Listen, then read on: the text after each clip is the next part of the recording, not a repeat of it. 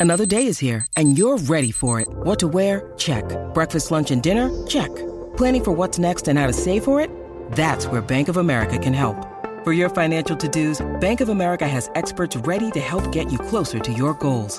Get started at one of our local financial centers or 24-7 in our mobile banking app. Find a location near you at bankofamerica.com slash talk to us.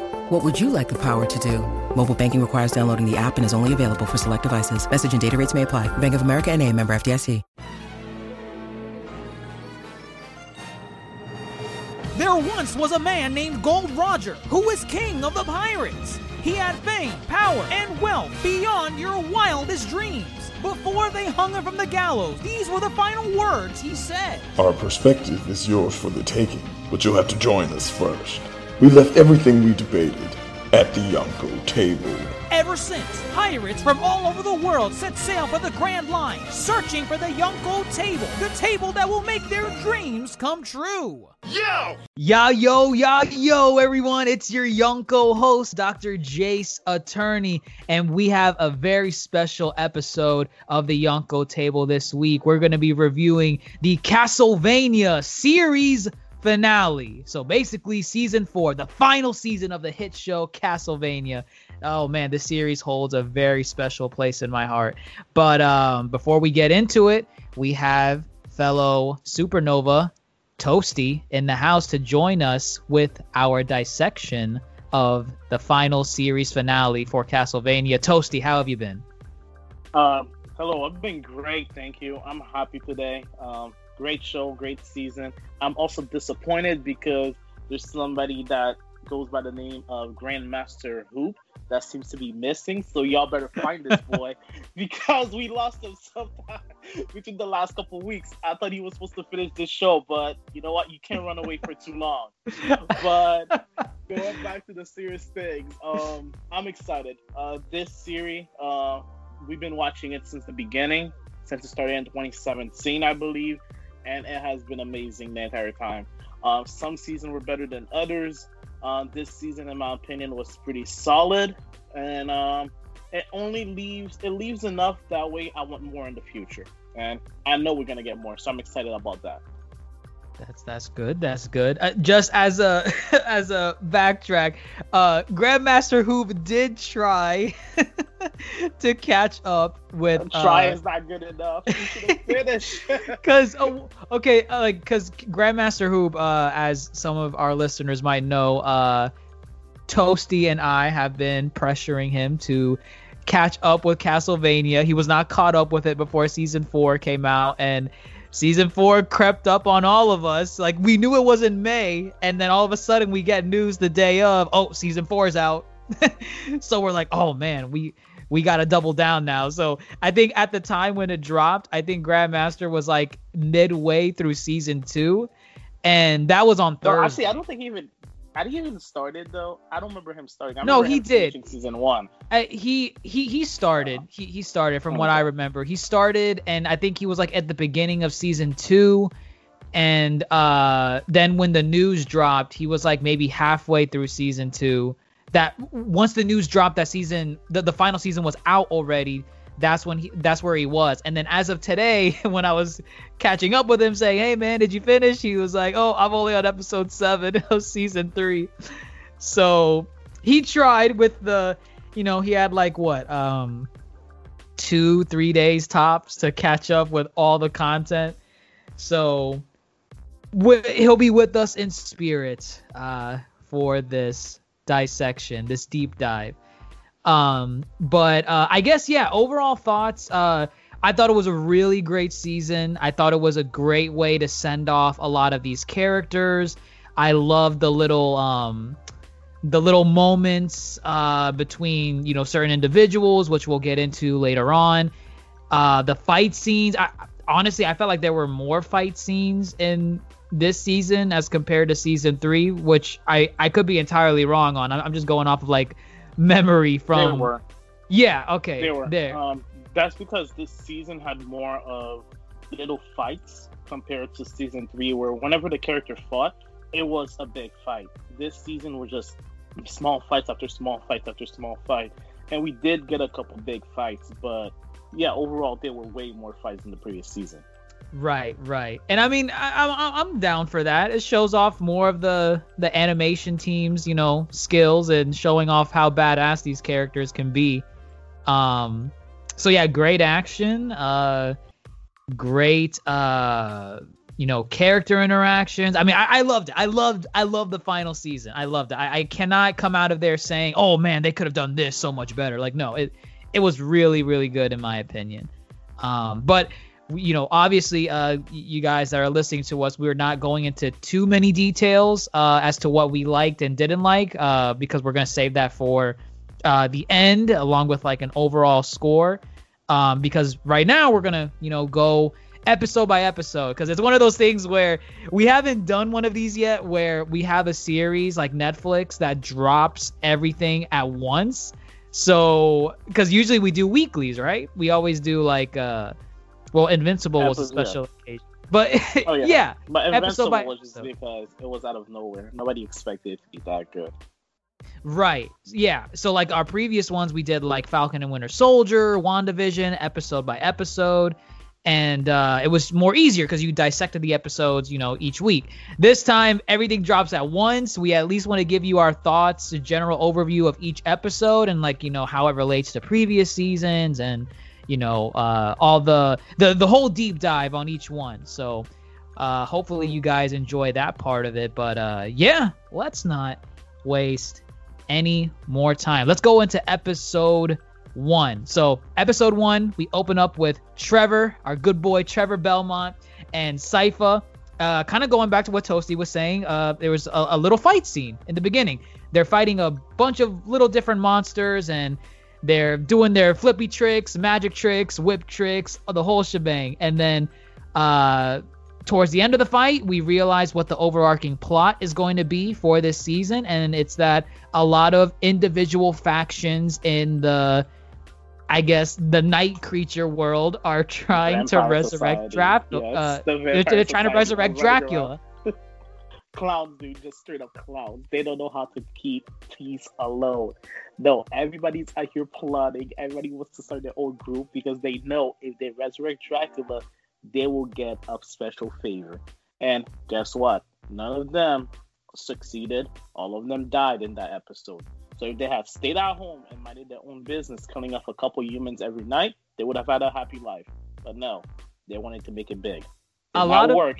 a lot of these were clown NPCs too. Like uh, there was you, you remember that one where, where they went to the church and uh, oh, yeah. it was that guy.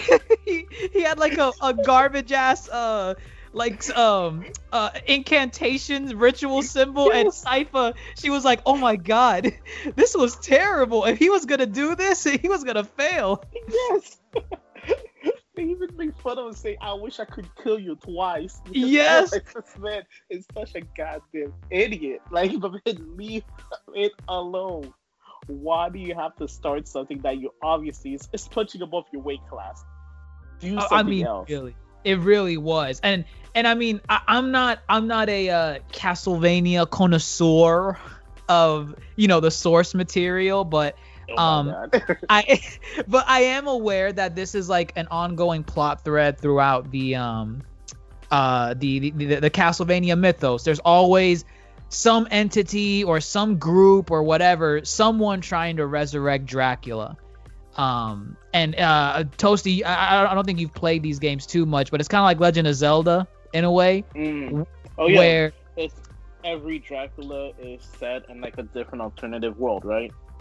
Uh, yes and no. Or it's more it like, like it, it's more. I mean, in a way, it's I, I guess JoJo because you're familiar with JoJo. With JoJo, it's like uh, every JoJo is a descendant of the previous JoJo, which is basically yeah. the Belmont family. And um, I guess the Zelda part is like you know Ganon. Ganon's like the big baddie of Zelda, and in every Zelda game, at least the major ones, they're like something, some form of Ganon is some form of Ganon is always trying to come back. So with Castlevania, it's with Dracula. Some form of Castlevania of Castlevania, some form of Dracula is always trying to come back, whether that's through resurrection or a different dimension or whatever. That's usually you know the plot of most of the games. Sometimes you get different ones. Sometimes you get just a, a random vampire or demon or whatever. Just he's the main bad guy instead. But you would think that after getting killed like 50 times, people would realize that Dracula is a clown. It's time to move on and find a new leader. Because but he's the king of the night. He's the prince of and darkness. He, and he keeps dying. Y'all better find another prince. Obviously, he's not up to the job. I'm sure there's a new kid in the block that's willing to prove himself. Do that. Yeah, I mean, I, I I can't speak on them how how good the storytelling is with constantly trying to resurrect the same dude over and over again. I haven't played most of the games, but uh, um, that's you know usually the plot thread. I, that reminds me of the SpongeBob meme where the people are saying, "How many times do we have to teach you this lesson, old man?" and the right. people are the Belmont family, the Belmont clan. Dude, they're like, "Oh my god, why does this dude just stay down?" oh, I love the young people. There we go. oh my god. Honestly, that's that's that's pretty much what it is. Um this guy just doesn't go down. But at least you know, it's I, I guess I guess we can kind of um well actually well, well no, we'll we'll we'll save this for um the our our end of episode 1 uh recap, I guess. So uh, we, we we get the overarching plot, of what's gonna happen, the resurrection of Dracula, and then we get introduced to Varney Varney of London. Oh god, that was Scottish. Varney. The clown. The clown of, of England. Yeah, the clown of London. listen, I when we first got introduced to this character, I'm like, bro, who is this guy? Like, am I supposed to care? We'll say for we'll say what he is towards the end, but I mean, at, the beginning for the 90% of the season, I'm like, dude, why why do they keep showing this guy? This is so weird. But he had a lot of personality. He was he was not like the other vampires that were always sulky and crying. This man was having fun. He knew what his goal was and he was happy to do it. So yes, like this man was like he was amazing. Let's just go with that. Oh, so so so you like uh, uh, before the big reveal? Did you were you actually a fan of Varney Varney of London? A little bit, yeah. He was a breath of uh, fresh air. Uh, you know, he was one of those characters that I thought was a little bit different because I feel a lot of the vampires were a little bit two dimensional. They all had the same attitude. Yeah, human bad. Uh, we See, very powerful, serious, grand scheme yeah. type of stuff. This guy just seemed like an idiot. He seemed like the kind of guy that just got turned by he seemed, you know what? He seemed like the kind of guy I would not be surprised. Like the way he got turned by a vampire into a vampire is by tripping on a rock and hitting a vampire by accident on his tooth and say, "Oh snap! Oops!" like, oops! Like that's the kind of character I, I saw, and I was like, "Dude, this is amazing." Because you know for a fact, no vampire look at this dude and say, "You know what? This guy will make a perfect soldier." No, it was um, all accident. I'm guessing based on the reasons why you liked Varney, did you not like uh Ratko, his his Russian his Russian friend? Honestly, it's not didn't like him. He was just a stereotypical character. Uh, we see a lot with every Russian. I mean, at this point, I mean, I refuse to believe that every Russian act like this. It's like saying that every American is uh, on their way right now eating Burger King and uh, and one of those little scooters. He had a burger like, and French fry and hot dog in yeah. his hand. and you, every American goes to the store and said, "Supersize me." But no, like I'm tired of the cliche the Russian dude with that. So it was nothing expected. It was like, oh, another Russian character, cliche. He's moody, he's calm, he's tired, he has that stereotypical Russian voice. Oh, great character, man. No, I didn't really like him. So. Varney was the cool one. Varney was the, yeah, the star of that group. Different. He had he had personality, and that's what's amazing. He had a personality, while the other vampire was his entire personality was his accent of being Russian. That makes him no different than any other Russian we have seen in any other type of media.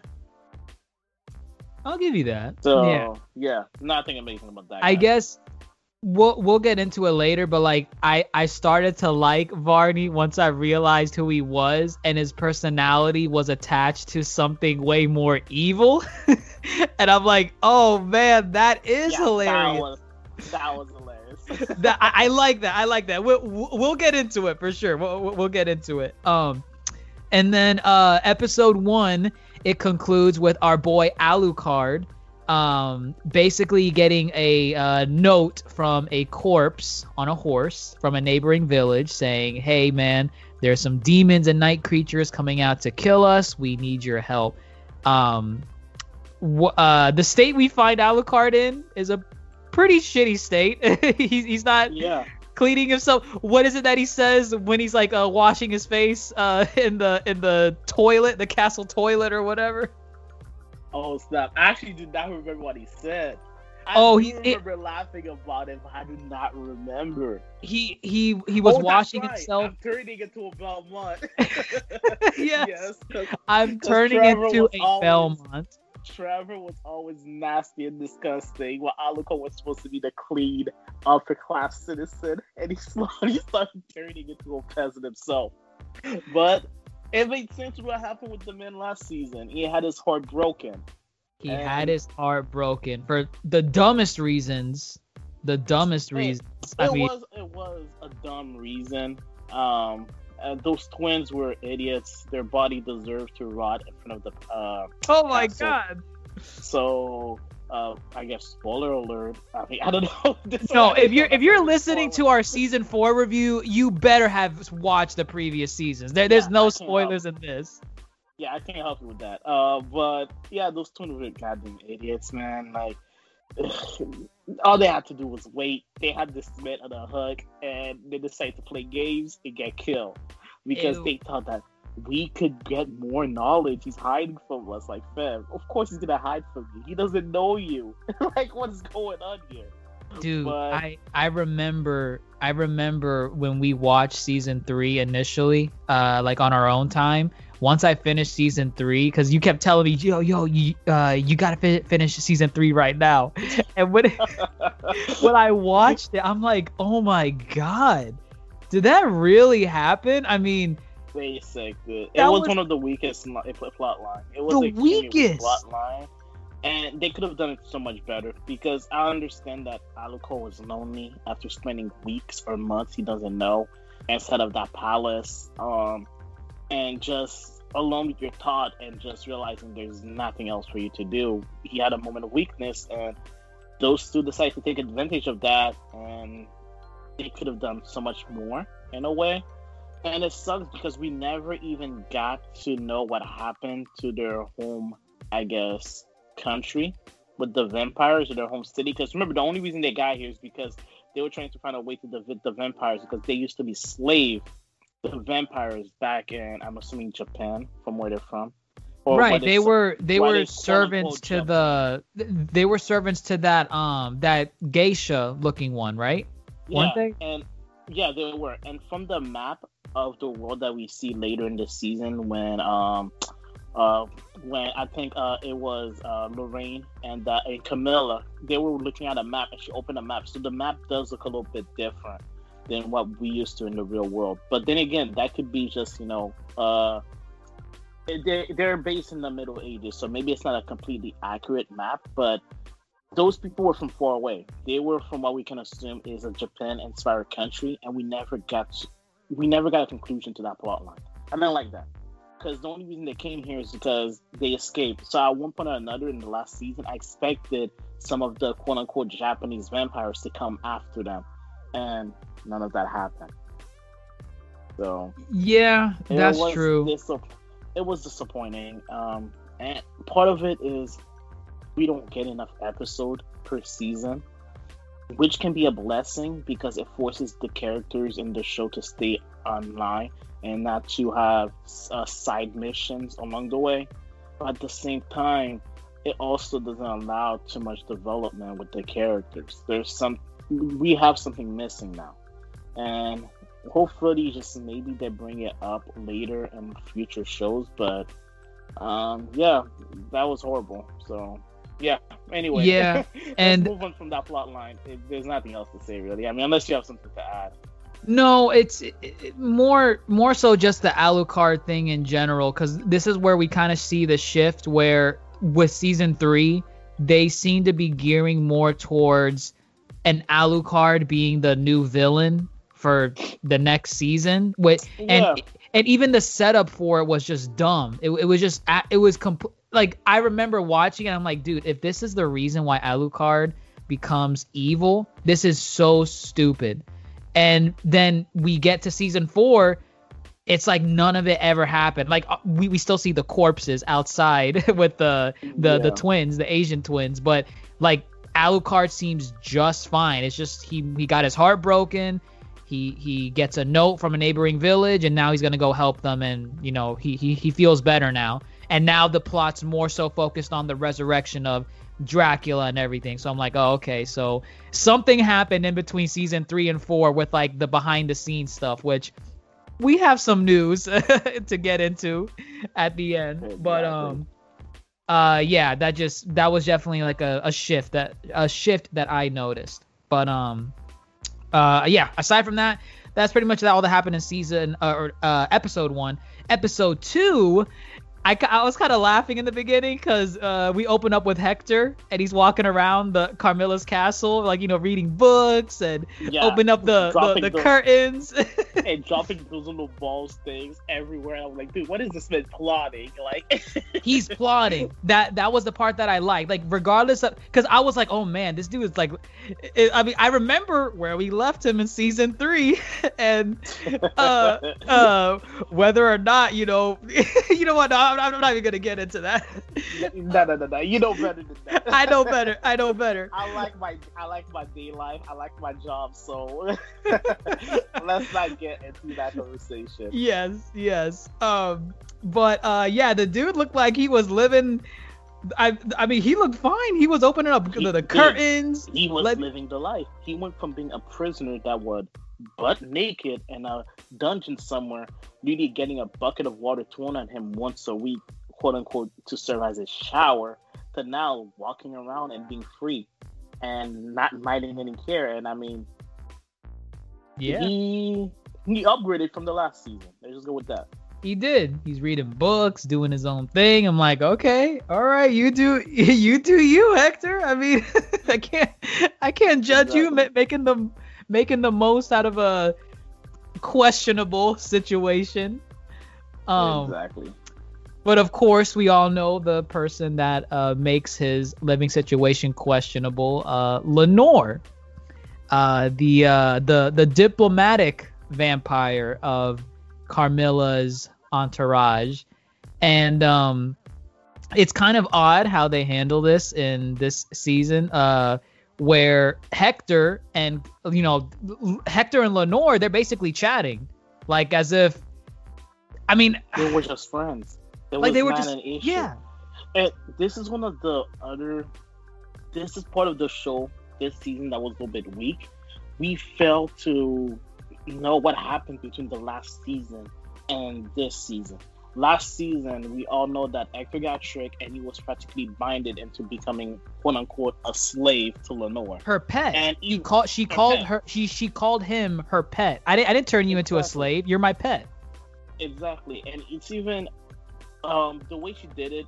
I guess should have pissed him off, and we understand why he's plotting this season. But it just seems that they went from. It seems that the the way the season started to me, it made it seem that she never turned him into the pet, quote unquote, and it just like it just proceeded to before she bited him with that finger stuff. And I'm like, wait, so y'all friendly, y'all having conversation, you're allowed to walk around the castle. I wish they gave me like a 10 minute flashback to let me know what happened. What have you been doing for the last couple weeks, Hector? And we can Yeah. assume that it's been at least a couple weeks to a couple months, depending on how you look at the timeline from the previous season. But still, like, we don't know what happened. Like, we assume at this point that a couple months have passed, you're living your best life, and you went from you being sad that you were turned into a slave or a pet last season to you having a friendly conversation with the person that quote unquote uh enslaved you which was yeah i mean i don't know Like it was a weird dynamic it was like honestly their their their dynamic with their relationship in this episode. I just honestly thought it was maybe Hector playing the long game. Like, yeah, he doesn't want to be pissy with uh, Lenore because uh, you know she he's her pet now and she can do anything and everything to him. Um, but like I, yeah you know like I, I, don't know if he was faking it. I like w- was it like a fake type of thing? Like okay i i, I gotta pretend uh, you know to I, be playful with her or was it genuine? I think, I think it was genuine especially when we see what happened later down the show. He showed that he somehow has some emotional connection with that person. And yeah i i do think that uh, i don't think it's kind of weird. I think you know what? It might be stockholm syndrome it might just be that. Oh yeah, I, I, know I have that as a note later on. it's it's Stockholm yeah, syndrome for sure. It's Stockholm syndrome. Yeah, let's just leave it at that. Now that I thought about it, it's just straight up Stockholm syndrome. They didn't address it really well on the show, but my man caught it really badly, and I mean, not everybody would blame him. But let's move on. yes. Um, aside from Lenore and uh, Hector's conversation, we also get um, more of Carmilla Carmilla's hatred for men and people in general. She she hates people uh, overall, but she hates men specifically. of course. and um, oh you know God. that that hatred for men just turned into her uh, her wanting to take everything from men. You know, their land, their castles, their property, their livestock, just just everything. She she doesn't care. She wants to steamroll through everyone. And uh, My she, I want. I mean, hey, you can't blame her with her backstory. And this, no wonder, if you remember correctly, uh, Hector was able to blackmail that other vampire dude into giving him, uh, giving him like some secrets about Carmilla and the castle. Because he told him, "You better tell me what you what's going on, or I'm gonna tell Carmilla what you did with her shoes." So, Dude, that's right. Oh my god. That could mean so many different things, dude. So many things. And we know for a fact that if this man spilled the beans so fast, whatever he did was not appropriate. And we know that if Carmilla had figured it out, oh man. the thing is, is like, because I remember that scene. I remember the vampire's eyes like opening wide. Yes, and I'm like, oh, dude. Shit Wait, was his was his eyes opening at like the shame of what he did with the shoes, or what Carmilla's gonna do to him? I do. I think it's both. I think it's both. Her hatred of men knows no bound, and this man knew he messed up. Oh my god, no, that was that scene was hilarious. I, I do remember that. So so we we do get to see more of uh Carmilla's ruthlessness, or I guess her potential ruthlessness if you steal her shoes and uh, do questionable things with them, whatever they may be.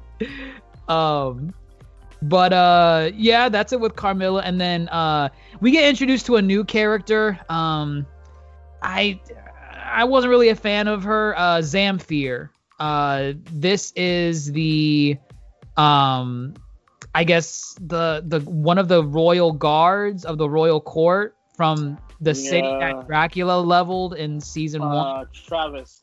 Oh, Travis Giss? Travis Giss? I can't remember how to pronounce it. Travis Giss?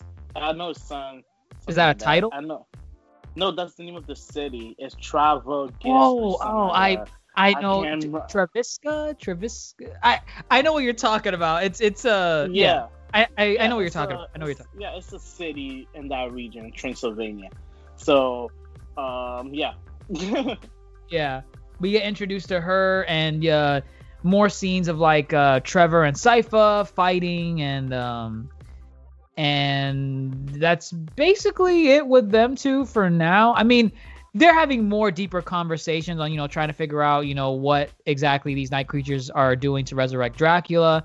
And uh, it seems that Zamfir's introduction was a means to lead them in the direction that will eventually lead them to meet up with you know the final villain of you know the the series yeah. at towards the end so uh that's about it with episode uh, actually wait uh toasty what did you think about zamfir uh did you were you did you like no, her she was two-dimensional i didn't like her she was two-dimensional she was a born character she didn't bring anything to the table. She her character was. But she fought with knives, my dude. She fought with knives. Oh no, not knives.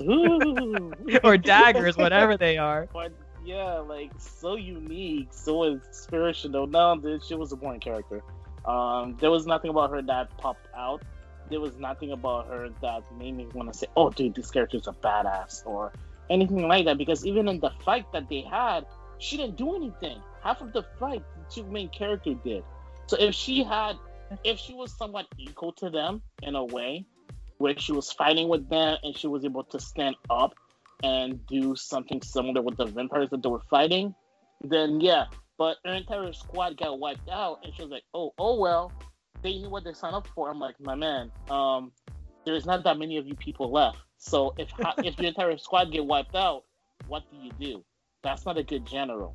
So, but again, yeah, then again, it makes sense.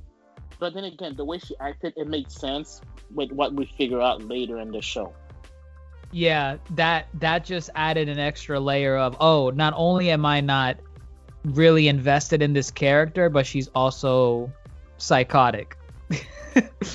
okay, deal. All right, let's let's go with that. we'll, we'll we'll talk about it when the reveal happens. Um, but uh, aside from that, uh, we have Trevor. Uh, he he got like a little blue um like little rock thing from one of the enemies that he killed, or uh, was it an enemy? Or no, it wasn't no, an enemy. It was a royal guard. Yeah, yeah, he found it. You know, yeah, he found it on the royal guard, and he later also found the knife uh, that turned into, I guess, the cross or the. It's the cross. It's the cross. Yeah, but uh, I mean, it turns into that weapon. I can't remember what it's called. Um, but that thing that she can throw around and bounce, like I guess, bounce back to enemies. Uh, we'll just call it a cross him. boomerang. A cross boomerang, yeah. I know there's another term for it, but um, that cross boomerang, he also got that weapon from there. And we didn't figure out what it was until later, but you know, Trevor is always plotting and he's always prepared for stuff. So Trevor's um, yeah. You know, I felt like now that you mentioned that, I felt like in this season he was really getting more in touch with his Belmont lineage uh stuff. Like yeah. Like, 100%. like everything, everything that would happen, whether it was a fight, an item, a new demon, whatever, he would be like, "Oh yeah, that the the Belmonts used to talk about this all the time. They're like blah blah blah." I'm like, "Bro, good on you. I don't you might have done this once or twice in the last seasons, but you're really on your game every episode with your with and, your encyclopedia knowledge." And to be fair, um a lot of the time in the last season we didn't get to see him fight or meet other things. Most of the things that he met were things that we already knew about, like vampires, so there was nothing too crazy. But this season, we were met with a lot of different kind of lore and their universe, and it made sense that he knew what it was because he did mention that he had trained and studied at the Belmont house until he was like a teenager or something close to that.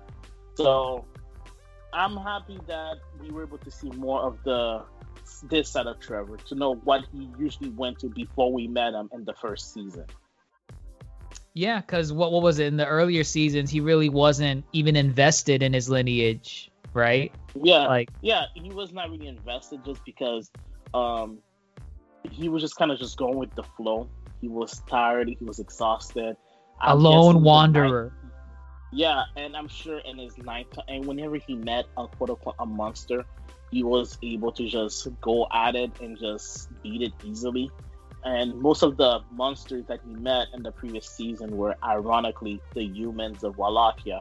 But oh, uh, who's who's the true monster? who's the true monster, right? the humans were the real monsters in the real in the earlier season, but this season, I guess it's because he had a reason to fight. He has the girl with him, uh, Sypha. So for him, he had a reason to, I guess, show up a little bit, uh, prepare, Flex. and and flex a little bit. And I realized what the weapon is called. It's called a crossblade. I can't remember the name, but a crossblade. It's, it's a okay. crossblade. Yeah. Okay. Anyway. Okay. Um, but yeah, uh, that's basically all that happens in episode two. Episode three. Episode three, it oh man, I, I really loved episode three, both for two different reasons. The the fight scene that we'll get into, but I liked the um oh man, how, how do I word this? I liked I liked the quote philosophy of the the episode.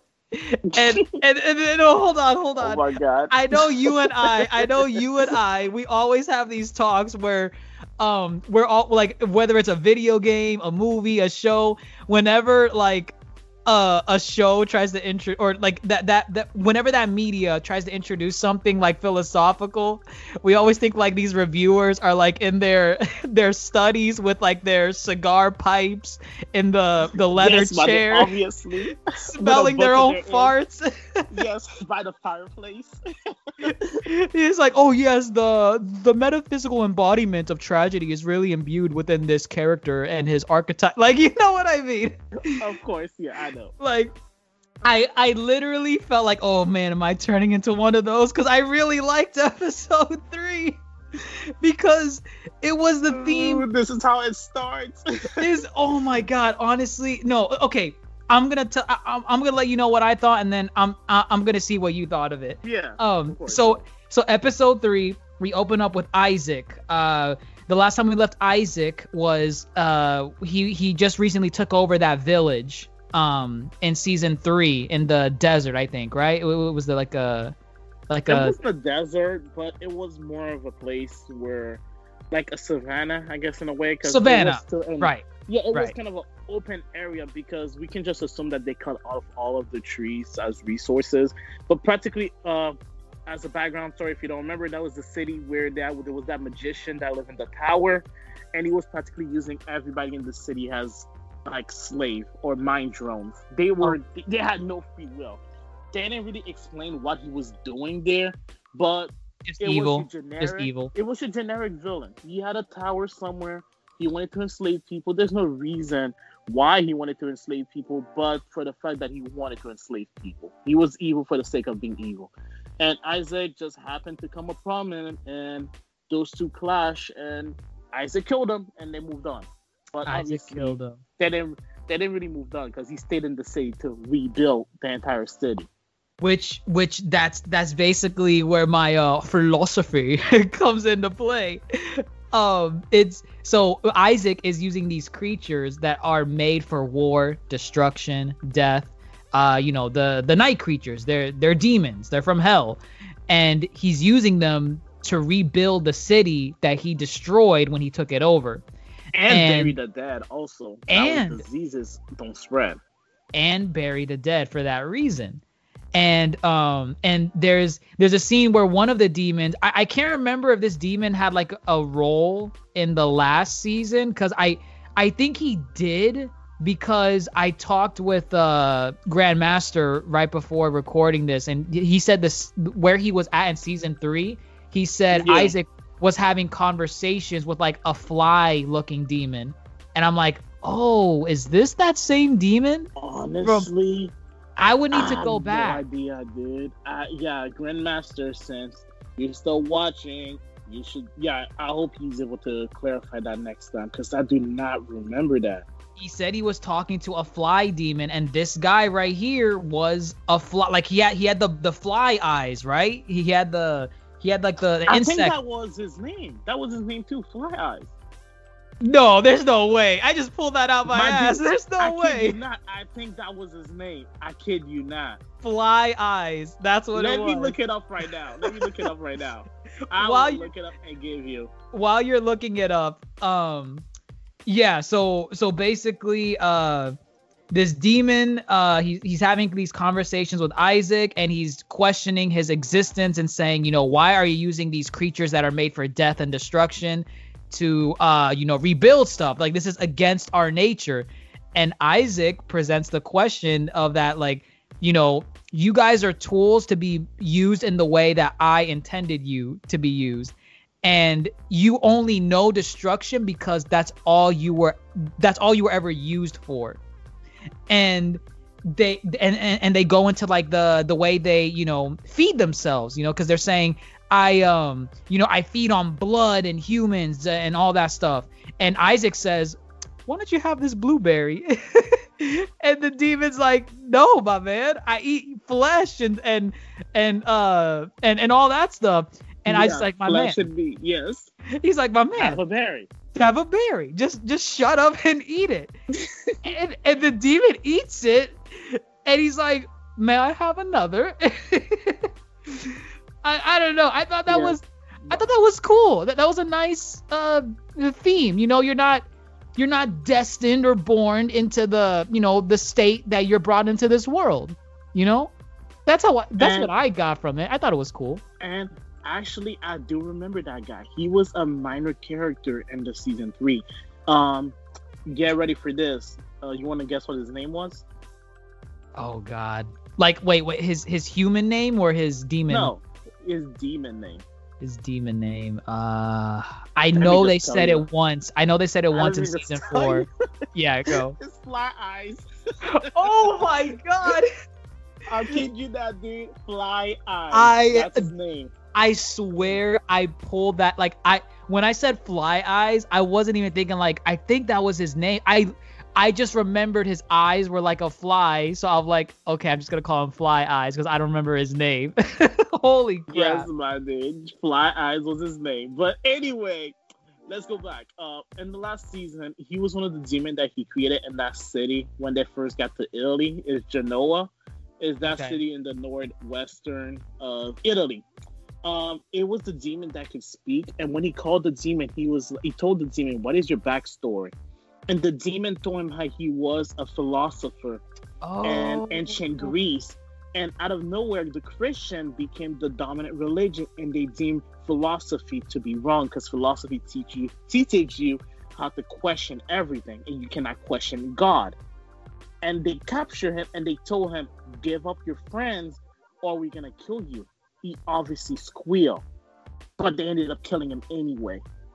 right. That was the demon. He was just a minor demon. If I remember correctly, they spoke in front of a fire. Um, the like the um, how do you call it? Isaac had built a fire camp or a campfire in the middle of nowhere after conquering the city or after he okay, it. I remember. And I you- remember. He just the demon was just hanging around. He was like, "You talk to me. Tell me your backstory." And the demon just said, "Yeah, I was that philosopher and blah blah blah." And he appeared in season six of, um, I mean episode six of season three. For those of you who want to go check it out, it was called the Good Dream.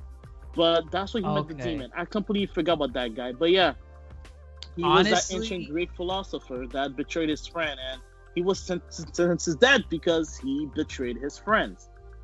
Right, right. Honestly, I I remember Isaac had a conversation like that. I, I just did I, I honestly don't remember. It was with the the the fly demon, but now that it, makes more sense now because Isaac was more open to having this conversation with this guy because like the demon as as he was like uh burying the dead he was like hey uh like he- he was talking to another demon fly eyes. Fly eyes was like uh oh hey i'm gonna go talk to isaac. And and he went to Isaac and he was like, "Hey Isaac, can I, you know, talk with you for a bit?" And Isaac's like, "Yeah, man, here, have a berry too while you're at it."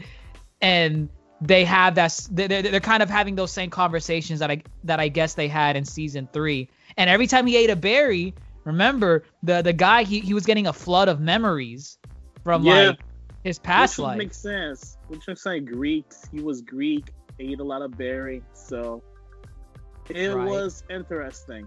I mean, I loved it. Yeah, it was interesting to see. It was it was.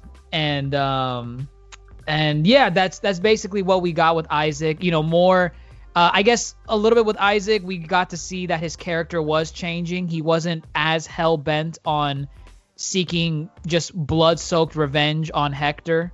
And the fly eyes pointed that out to him too. He's like hey man i noticed that you're changing. Like there's still a hint of revenge in you but it's not the way that it was before.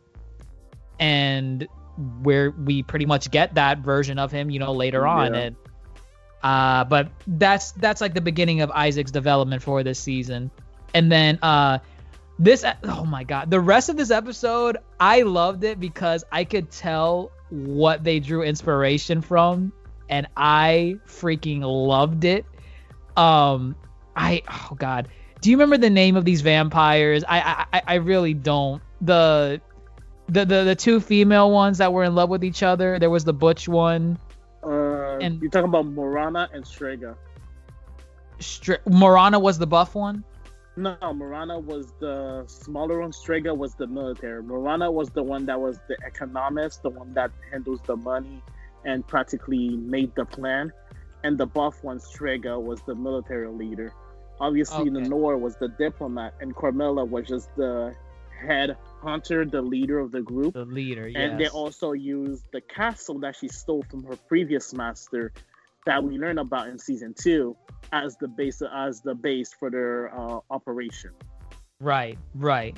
Okay. So then I okay, right. So then Morana and Striga, they are, you know, together right now. They're advancing Carmilla's plan to take over the region. And um, there's a scene where some of the villagers say, We had enough of this shit that you guys are doing to us. We're gonna stand up and fight. And Cook them. and cook them. And this isn't the day. Honestly, th- this introduced a very cool new lore aspect that we might see more of later on in maybe the spinoff series. But uh, Striga puts on day armor, and That was badass, dude. It That was badass. badass. Dude, I saw that and I was like, dude, I wish I had that armor in like other shows or video game, dude. I could see that in like a Monster Hunter uh, video game. And for those of you who don't play Monster Hunter, amazing game. Anybody that says otherwise, you're an idiot. But oh, yeah. no. no, dude, like I wish I could have that mu- that armor and um the latest Monster Hunter game. That would have been amazing, dude. It was sick. I like it yeah, was sick. It was, it was an amazing armor. Like she came out like a badass. The way she was running with it. Well, you know, you know she's a, a really big vampire. And for those of you who don't know, that's the sister that's like seven feet tall, and she looked like she weighs like three hundred pounds, but it's all muscles. Yes. Yet she was so fast. And the way she was swinging that blade, I was like, man, nobody has a chance. She cut a horse in half. Yes, yes. So, she, cut- yeah. she swung it like it was a, a baton. That j- listen, this was an inspiration from Berserk.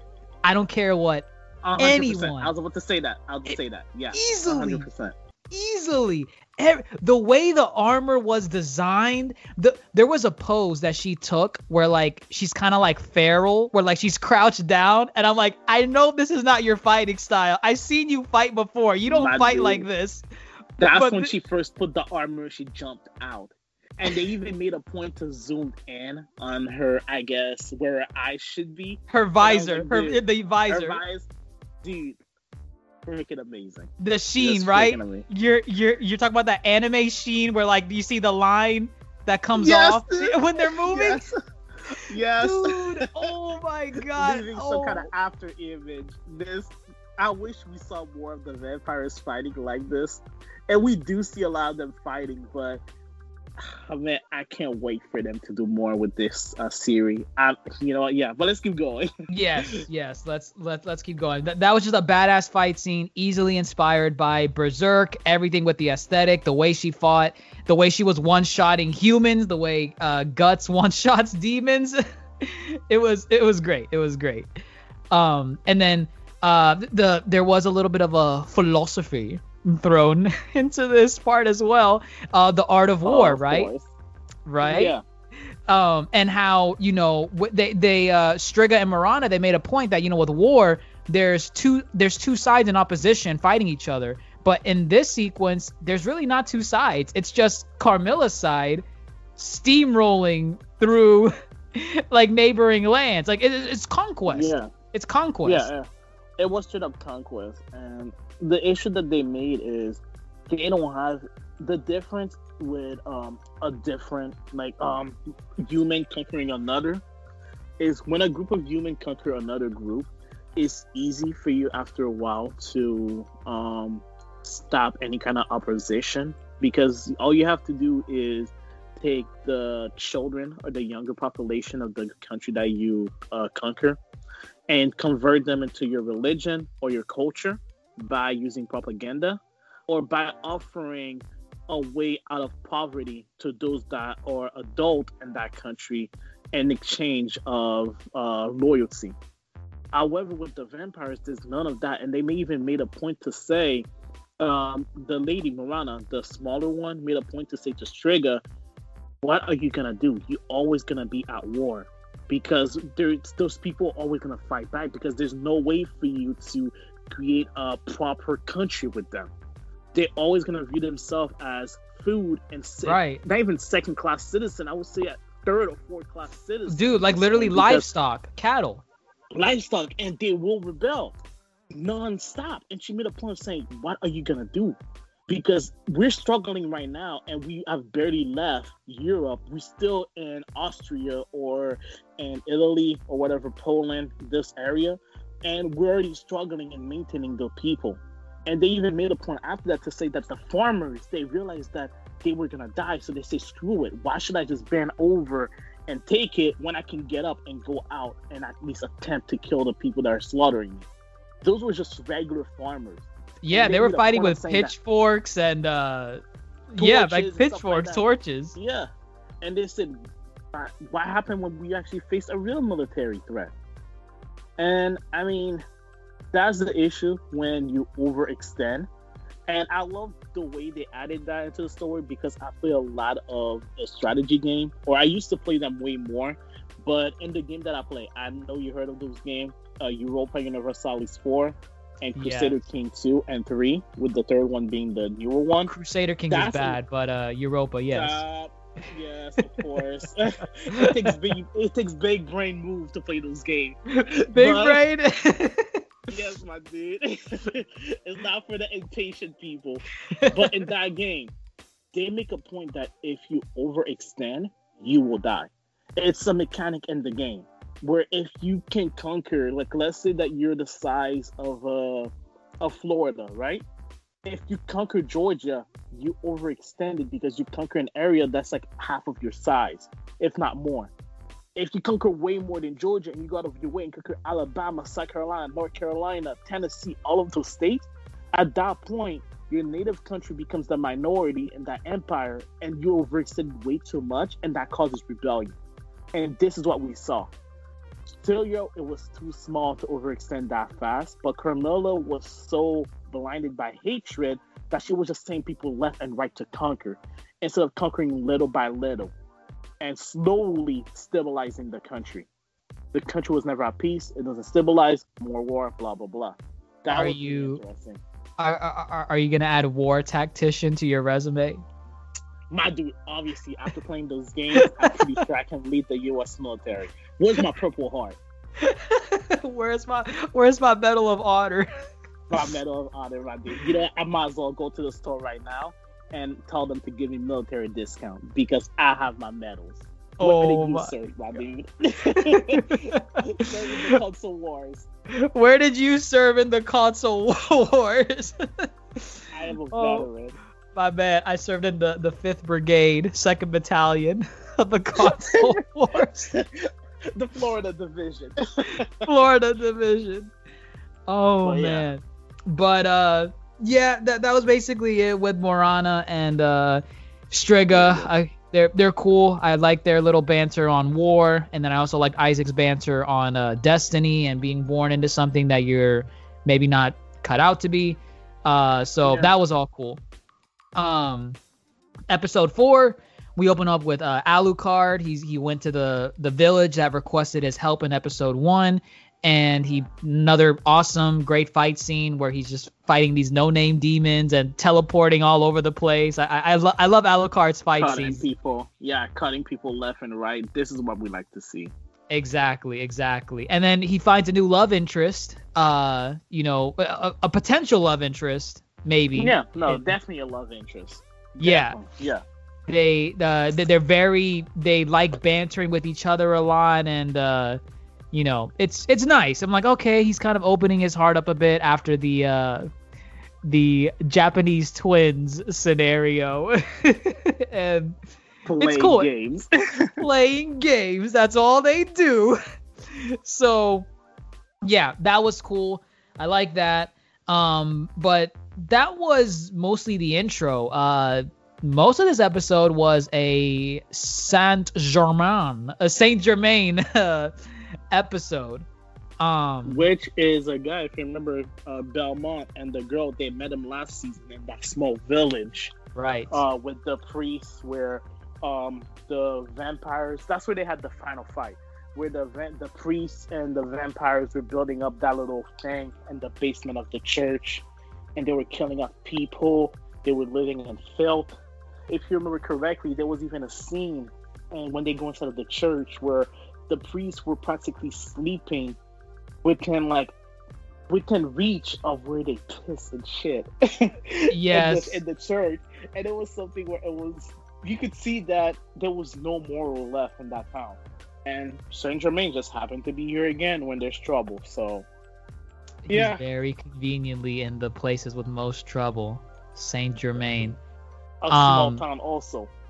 right, right. And uh, I mean, we, we mostly get most of his backstory. Um, you know, kind of just going through his life, uh, serving as a uh, multiple different personas. Like what was it, like a scholar, alchemist. Uh, he was practically a trickster. He was right. a trickster. He was a trickster, and I, I'm sure he was a sm- he was a smart guy, but he was a guy that just went from town to town scamming people, serving the royal court in every town or city or country. Exactly, and you could you notice that he didn't start stood too low to serve any. Uh, to east, he did not stood too low. He served anybody because there was even a scene where they showed that he was introducing himself to a person and he turned around and in the back you could see that he was in the royal court but the court was in uh, disarray the building it felt like it was falling apart it was decaying yeah a, yeah he made a point of turning around saying oh there's nothing here but i can still make money so i'm saint germain this guy right right and actually in that i think it's in that same sequence we meet his love interest who yes. doesn't have a name. I don't think she does, right? Does she have a name yet? I think Lisa wasn't that her name? No, Lisa think... was uh Lisa was um Dracula's Dracula Lisa uh, Tepesh. Dracula? Yes. Uh, honestly, if they mention her name, that's another issue with. I know she did not speak a single go. word. She did not speak a yeah. single word. Like no, she did not. The, the only scene we saw her in really was um was at the beginning when some dude tried to grab her and she beat him up, and Saint Germain quickly fell in love and said, "Oh, by the way, my name is this, this, and this. Do this to me." exactly. So honestly, yeah, I don't remember his name. I don't remember her name, and it sucks. Because we don't get uh, really. Yeah. I mean, we'll we'll get into it later, but like we don't really get like a resolution to this character. Like, who is she? Why did she? Like like basically it, it shows that yeah. Saint Germain fell in love with her. They were interested in the uh, infinite corridor, and it's basically this like realm of like you know multiple doorways to different dimensions, realities, all that stuff. And they were exploring it, and along the way, she just kind of we don't know if she intentionally just split off from him while in there or if uh, from his perspective, he he says that he lost her while she was in there. Uh, but I mean, she keeps playing games in a way. Like I, I don't know, man. It, it's so it's so weird. Like I don't know if I missed something in the previous seasons or if there like if this character is supposed to be shrouded in mystery for like future stuff. You know? No, it is weird. It is weird. Like I do know that people said that the we can get to we can get to that later. What happened at the end uh, with him and the girl, but for me, even then, it wasn't good enough because I don't know. I, it, it, just felt like I didn't like that plot line. Uh, let's just go with that. I didn't like it. it the the love confused. interest part or the the infinite corridor. Infinite thing. corridor and the love interest part. It was too confusing, and I don't mind having a confusing story if you can explain it to me. But don't create a competing story and say, "Oh, by the way, it's left to interpretation, my man." Uh, good luck with that. no, no, no, no, no, no. Stop with that BS. What happened is that you confuse yourself and you don't know how to explain it to me. So instead of appearing like an idiot, you said it's left to interpretation. And now you have a bunch of people fighting online like idiots saying, I'm right, I'm right, I'm right while the creators just laughing in the back saying, "God, the idiots! We don't." Oh my god! I I so, feel like I feel like I understood it in season three, and I did not anymore with season four. It made uh, it seem that it was equivalent to. um I'm not sure if you've ever seen Interstellar. Have you seen that movie? I have, yeah. Okay, I remember at the end where um um, the main guy uh, is the actor Matthew McConaughey. Matthew McConaughey. Yeah, great actor. Uh, when all he right, falls right, into, right. I know, right? when he falls into that dark hole and he goes into the fourth dimension, and Yeah. he's able to access.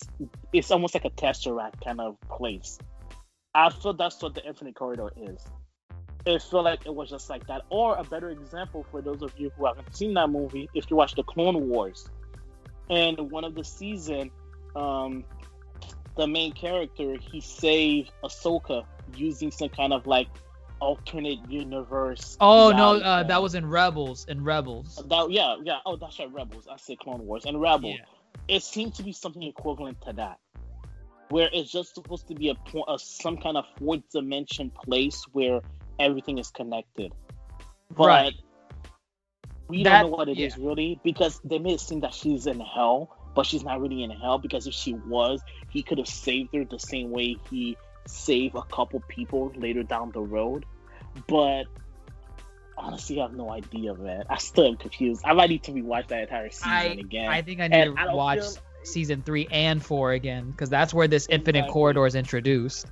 Yeah, it's something where I have, and it's something where I have to watch it slowly too. I cannot be distracted. It Right. has to be something where you're in the perfect position where you have to watch and be like, okay, let me discuss episode with episode with somebody, and that's what we have to do to understand. And I mean, sadly speaking, I don't feel like we ever need to do that because even if they make a sequel about this show, the only reason for you to watch those two seasons for that plot line is if they bring it up in the new show, which I doubt they will. I I feel like they will just because the character her thing is not resolved. The the the love It's interest possible. like It's dude we don't have a name I, I i don't know if we missed it but we don't have a name we don't know why she left him we don't know like a- and and i mean uh, before we forget And towards the end games. Towards the end. because she kept turning around and look at him as the door is closing. I'm like, what are you doing? do you want Like- him? Do you want to save him? Like what is it? Say something to him. Yeah. like oh man i don't i don't know. We'll we'll get into more of it once saint germain's uh you know plot line is resolved but basically he's told in this episode that uh in order to find his love interest again he has to resurrect dracula. And he's going to be the official way. No no discount walmart or dollar tree type of stuff in the back of like a church or whatever. He's going to he's going to be the official catalyst to resurrect dracula uh and and yeah bring him back because that's what needs to happen apparently. And that's the the the, the figure in the infinite corridor the uh the robed uh, woman. She's telling him that he needs to do that. Um and then uh we close off the episode with um alucard inviting everyone into his cast or rather the uh saint germain makes the proposition that hey maybe we should invite these people into your castle because it's more defensible than this town that we're in right now and Well, let's uh, leave them outside of the wall in camps because Yes, they're let- defend themselves. because they're the front lines my man you can't have alucard doing everything Of course. um But yeah. And of course, Alucard in this scene, he says a very quotable line. I, I love it. He says, uh, God shits in my dinner once again. Oh no. I, I, I really am turning into Belmont.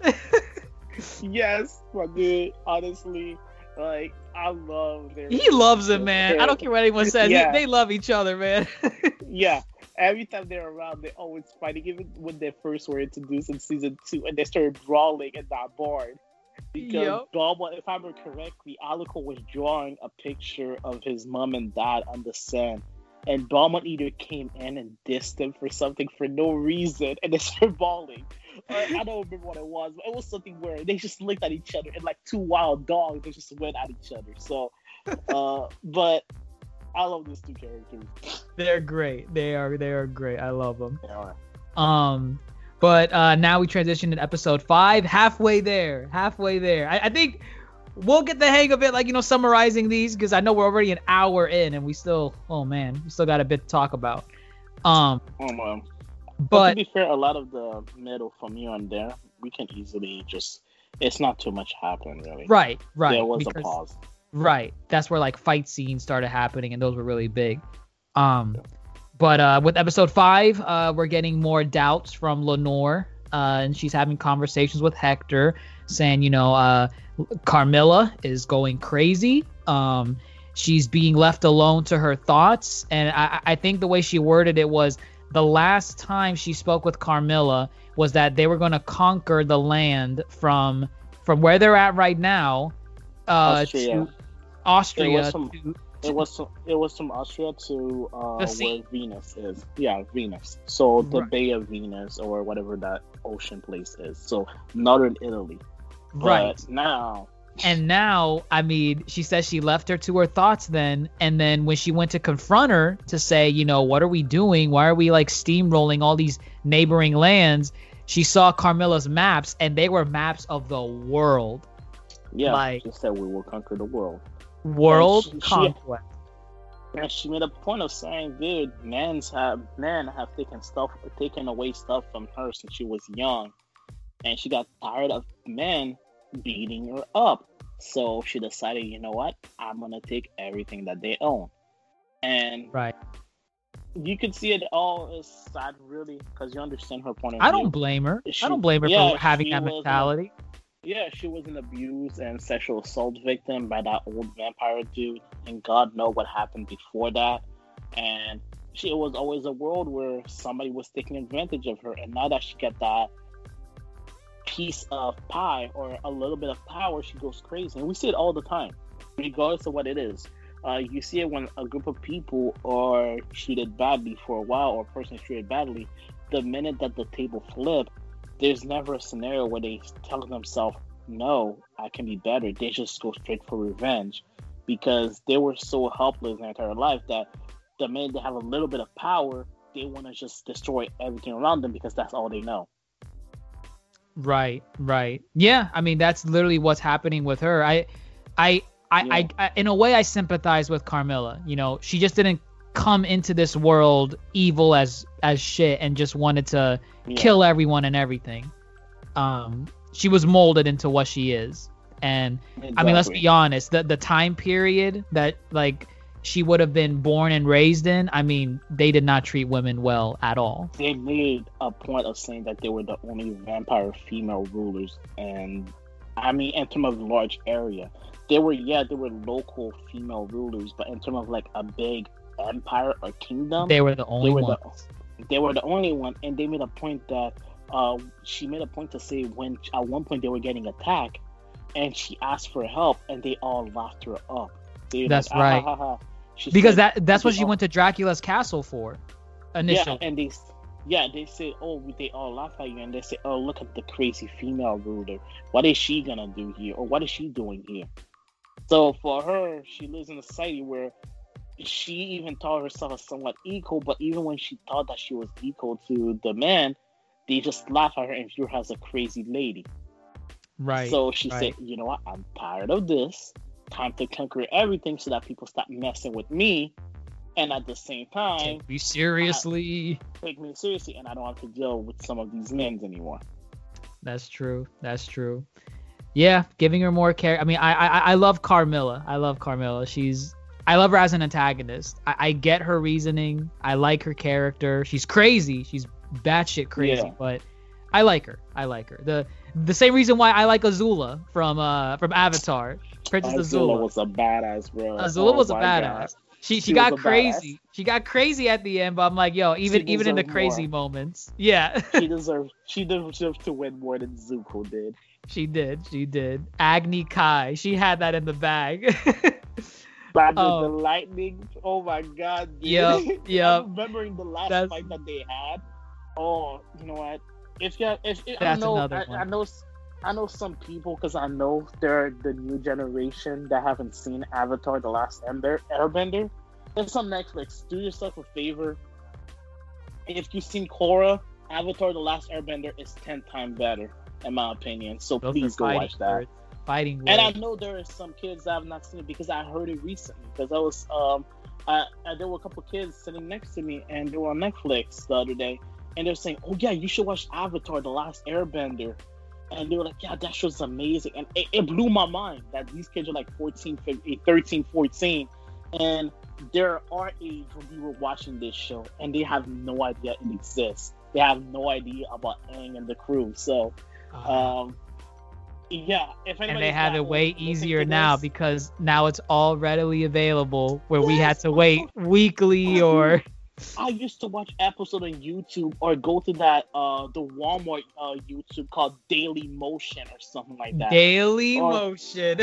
like watching the episode and the episode would be in the wrong language and the subtitles would be backward. But we had to do what we had to do. We had to do what we had to do. But hey, that we'll probably talk about Avatar in depth more on another episode because we still got a lot to say about that. exactly. Um, uh, episode five, we wrap up with uh, Alucard. You know, there's more of like a fight scene in the forest. You know, pretty cool, cool stuff. Uh, some dog dies. I'm like, oh, okay, that that that little bastard barking up at a demon. I wonder what's gonna happen. they crushed that dude. That wasn't expected. They crushed that was- dog. Yeah. but that wasn't expected. oh man. But um yeah, they finally make it to Alucard's castle. Um he says, uh, you know, welcome to my home. We get the love interest kind of blushing. I'm like, okay, yeah, she's a love interest. It's it's clear as day now. She's blushing. She has red she has a red shade on her cheeks. She is she is uh in love with this guy. Yes, So- of course. Um, aside from that, uh, Sypha and Trevor they're exploring the town to determine, uh, you know, if they're really gonna help the royal court with uh, Zamfir, and uh, they're noticing little things like, and I think you kind of mentioned it earlier, where Sypha she noticed that the toilet, like these people are in disarray. Th- This is the city that Dracula destroyed, and they just never Targovis. recover. What, what is it called? Oh, Targovis. Targovich. I think it's Yeah, Targovich, Targovich. yeah.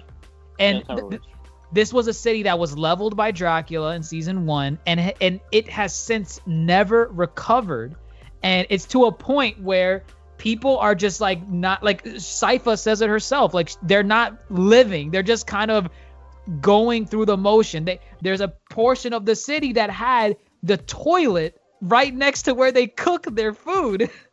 and where they sleep. And where, And where they sleep. It was, really within like our reach also. So they were Yes. imitating those sprees from the previous season.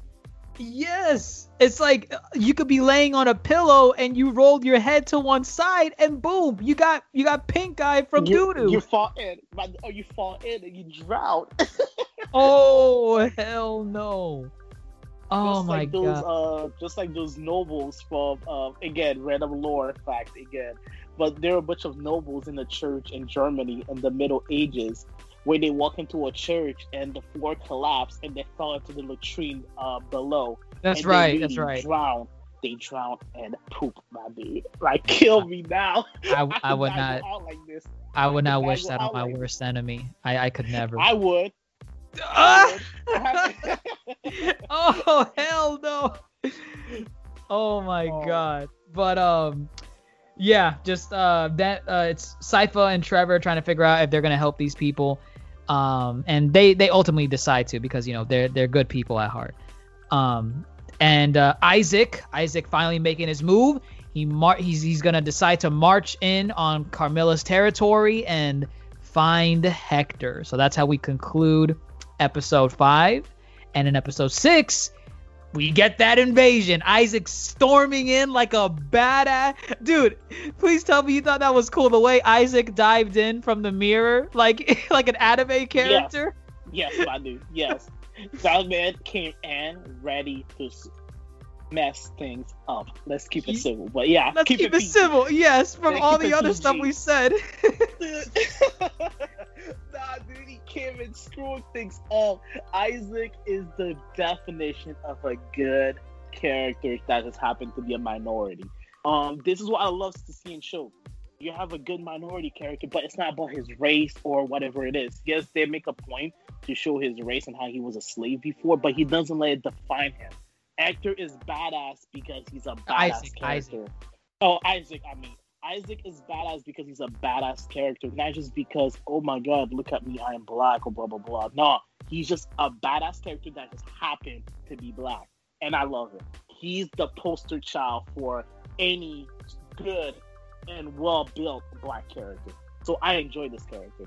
I I loved him. I, I I loved him when he was first introduced, and I loved him even more towards the end. Exactly. especially when he what you remember that scene where he burst through the window into like the the castle library Yes! and it's just Right there, and he snapped, he snapped his fingers, and all of the uh, knights even came in and slaughtered the vampires that were Dude. confused. They were just reading a book saying, "Yo, what the hell?" they were just in What the library. They, they were probably studying for their I don't know Carmilla University doctorate degree. oh my god! And they were just like, "Yo, what's going on outside? I'm just reading a book here." And then Isaac comes in, slaughters them. Oh man, Oh my god! Yeah. I loved it. I loved it. Um, so uh, Isaac and his demons, uh, being you know being badasses, slaughtering everyone. There there was a cool looking demon that had a unique design. Uh, that was like, I guess Isaac's personal guard. It was the one with the wings, and he, he kind of had like a more defined human face. Um, Mm, yeah, I kind of remember him, but I don't think we got a name from that. we If didn't get a did, name. It was. It Yeah. wasn't that important, really. It We just- didn't. yeah. Yeah. He he was just more so like, okay, this is like a main one that you're gonna be seeing, you know, uh you know, fighting with Isaac and helping him around everywhere. Um so Isaac uh, is a badass going up to find Hector. He finds Hector. Oh, by the way, we, we, we didn't even mention this. Hector is trying to build like the the hammer, right? The hammer that Carmilla Yeah. wants, so that she so that she can have her own night creatures to you know conquer the rest of the you know the the rest of the world. So that's kind of like Hector's plot line, trying to build it and uh, put it together. He eventually does, but ultimately it, it doesn't amount to anything because Is- uh, Yeah. Isaac, yeah, Isaac comes He in. He created one monster, and they made a point to show that that monster got slaughtered later on. Exactly, exactly. Um, Yeah. So Isaac comes in, he sees Hector, and we think this whole time Isaac is on still on his revenge scheme because that's what he that's what he you know built this army for was to eventually kill or find Hector and kill him because he was the one eh, he was the one that betrayed Dracula and ultimately caused the domino effect that led to his death. Um and he confronts Isaac and he more or less forgives him. And I honestly that wasn't showed that expecting he- that. That showed that he's changing. That showed that he was not all about revenge and killing. Like he he realized, hey, it's time to move on, and I'm happy he did. Uh, yeah, I'm happy that he did. Yeah, it was it- time to move on. Like his his care like literally the conversations that he would have with that you know fly eyes and the way he was rebuilding that city I, I was thinking it too like a little bit. I'm like is this really the same guy that still wants to slaughter hector? I mean it seems like you kind of learned your lesson my man. You kind of moved on and everything. So uh but yeah he he he moved on. He learned his lesson and uh he was just there to I guess uh tell Hector, you know, man, I and I mean part of the reason also was that Hector he was before before Isaac even had a chance to like really say that he forgave him, Hector already told him like, "Listen, man, I I understand, you know, why you're here. I already made some plans cuz he was conspiring with Varney of London to resurrect Dracula and some other people. Maybe it wasn't Varney, maybe it was Germain. I don't know. But Um, no, it was.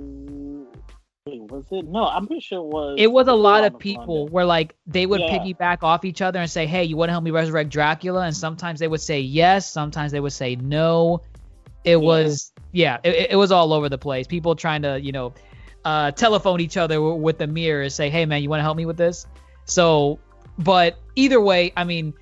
Hector let Isaac know, hey man, I'm, I'm trying to resurrect Dracula, so I'm trying to pay for my sins, and uh, I I also have this uh, channel way, which is basically like the little balls he was putting into the walls uh, in episode two.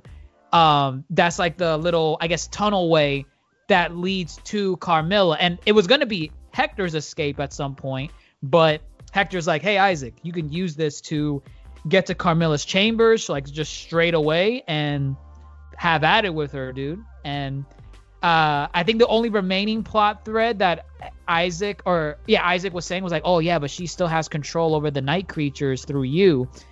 And they kind of did something like I think we even talked about this before, where the ring that Hector has on his finger that basically binds him to Lenore, and then because he's binded to Lenore, he's binded to Carmilla and the night creatures Yeah. and everything. Um, Eyes uh, Hector's like, oh yeah, that's right. Carmilla can control the monsters with this ring that I have. Let me fix that. And he cuts off his finger where the ring is. And I'm like, was that? Re-? I mean, it, it seems like common sense. Like, Oh, yeah, but at, at the same time, it makes it made sense because if he had done it before, he would have gotten killed. oh yeah, for sure, for sure, yeah. So it was. I feel like maybe they should have just put it around his neck, and then that would have made the situation more difficult because it would have been, oh my god, is he willing to kill himself to stop Carmilla from controlling the monsters, or is Lenore's gonna stop him, or how is that gonna build up? But the man just cut off his finger and was like, oops, that's a flesh wound. Better get that fixed really quick. Owie. Which you, ow. like, you're not gonna die from this, man. You are, like, you're one of the smartest people in medieval Europe. I doubt that something that would kill the average person is gonna kill you.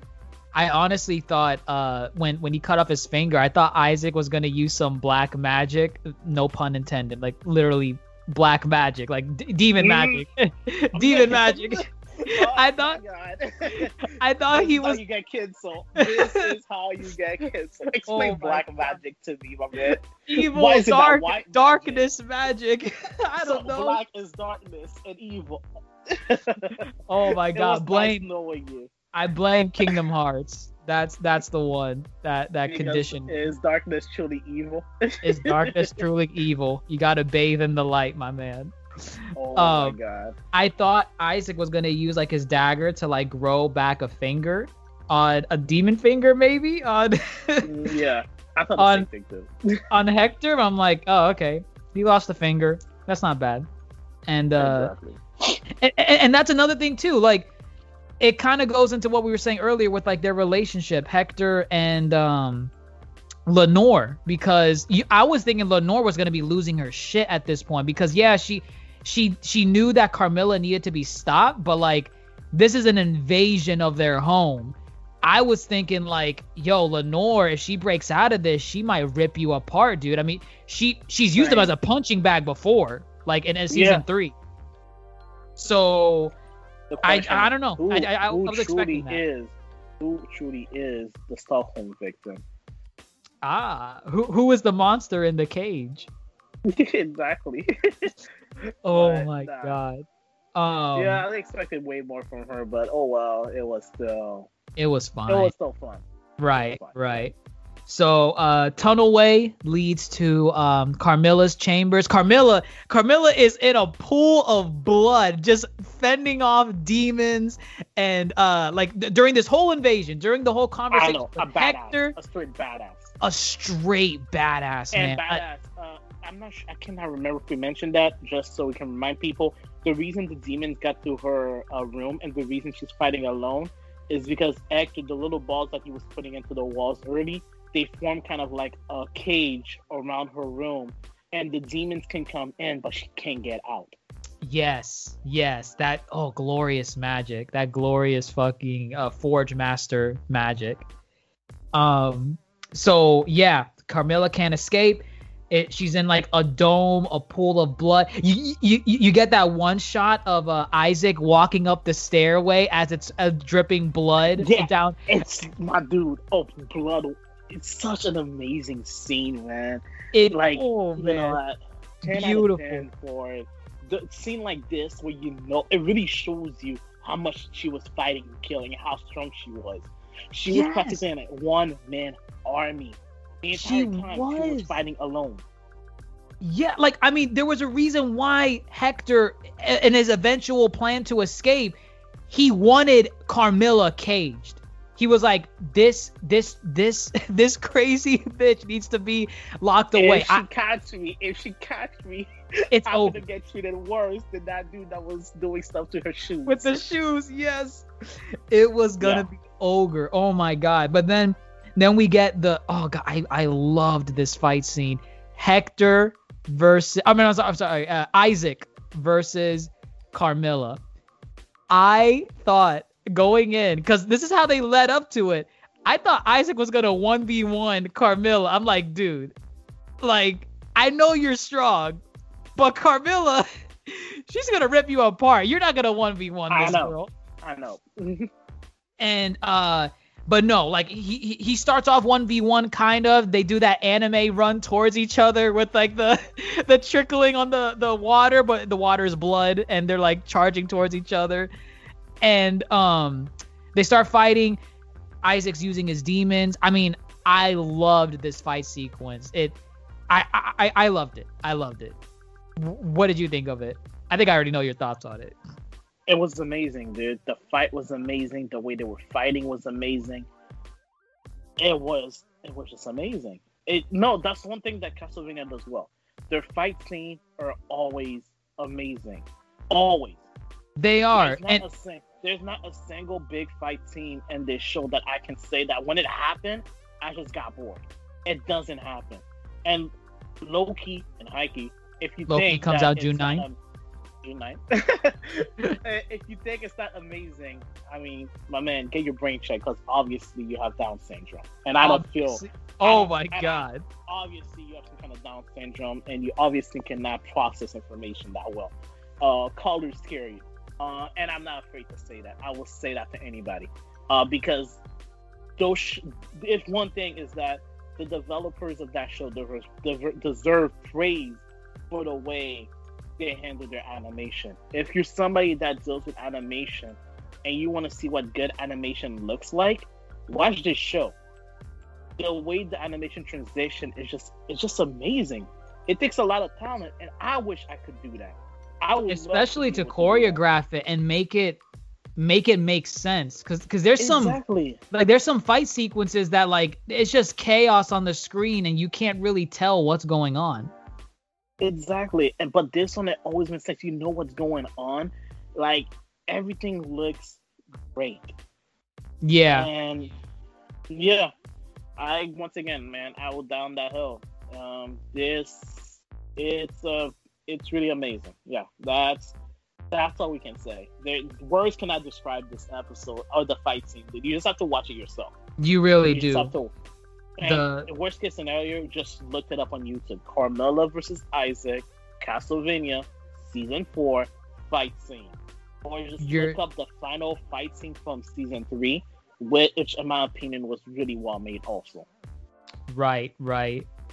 I mean, yeah, this I I Isaac using the demons and using them as shield, and the the demons coming in and Yeah. blocking attacks for him. Attacks that you know that if if Isaac tried blocking it, he was losing that arm. he yeah, was dude, he was good. He was gonna get blown away. Oh man, I, I loved it. I loved it. And then uh well, oh god, I, I I know we're trying to keep this uh PG PG Loki and Heike. Loki comes out June 9th.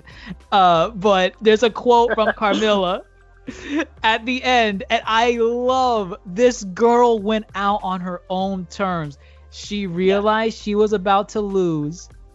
She was at death's door and she basically brought her sword to her chest and she was like what was it? She was like uh i am carmilla of styria and fuck you i win. And uh, Yes. dude, such a I badass love- character, dude. i And she made a point it. to say it, to tell him, I will see you in hell. So we know she's waiting and plotting in hell. I will see They you in hell to find a way, a se- uh, uh, uh, a second way to kill you in hell.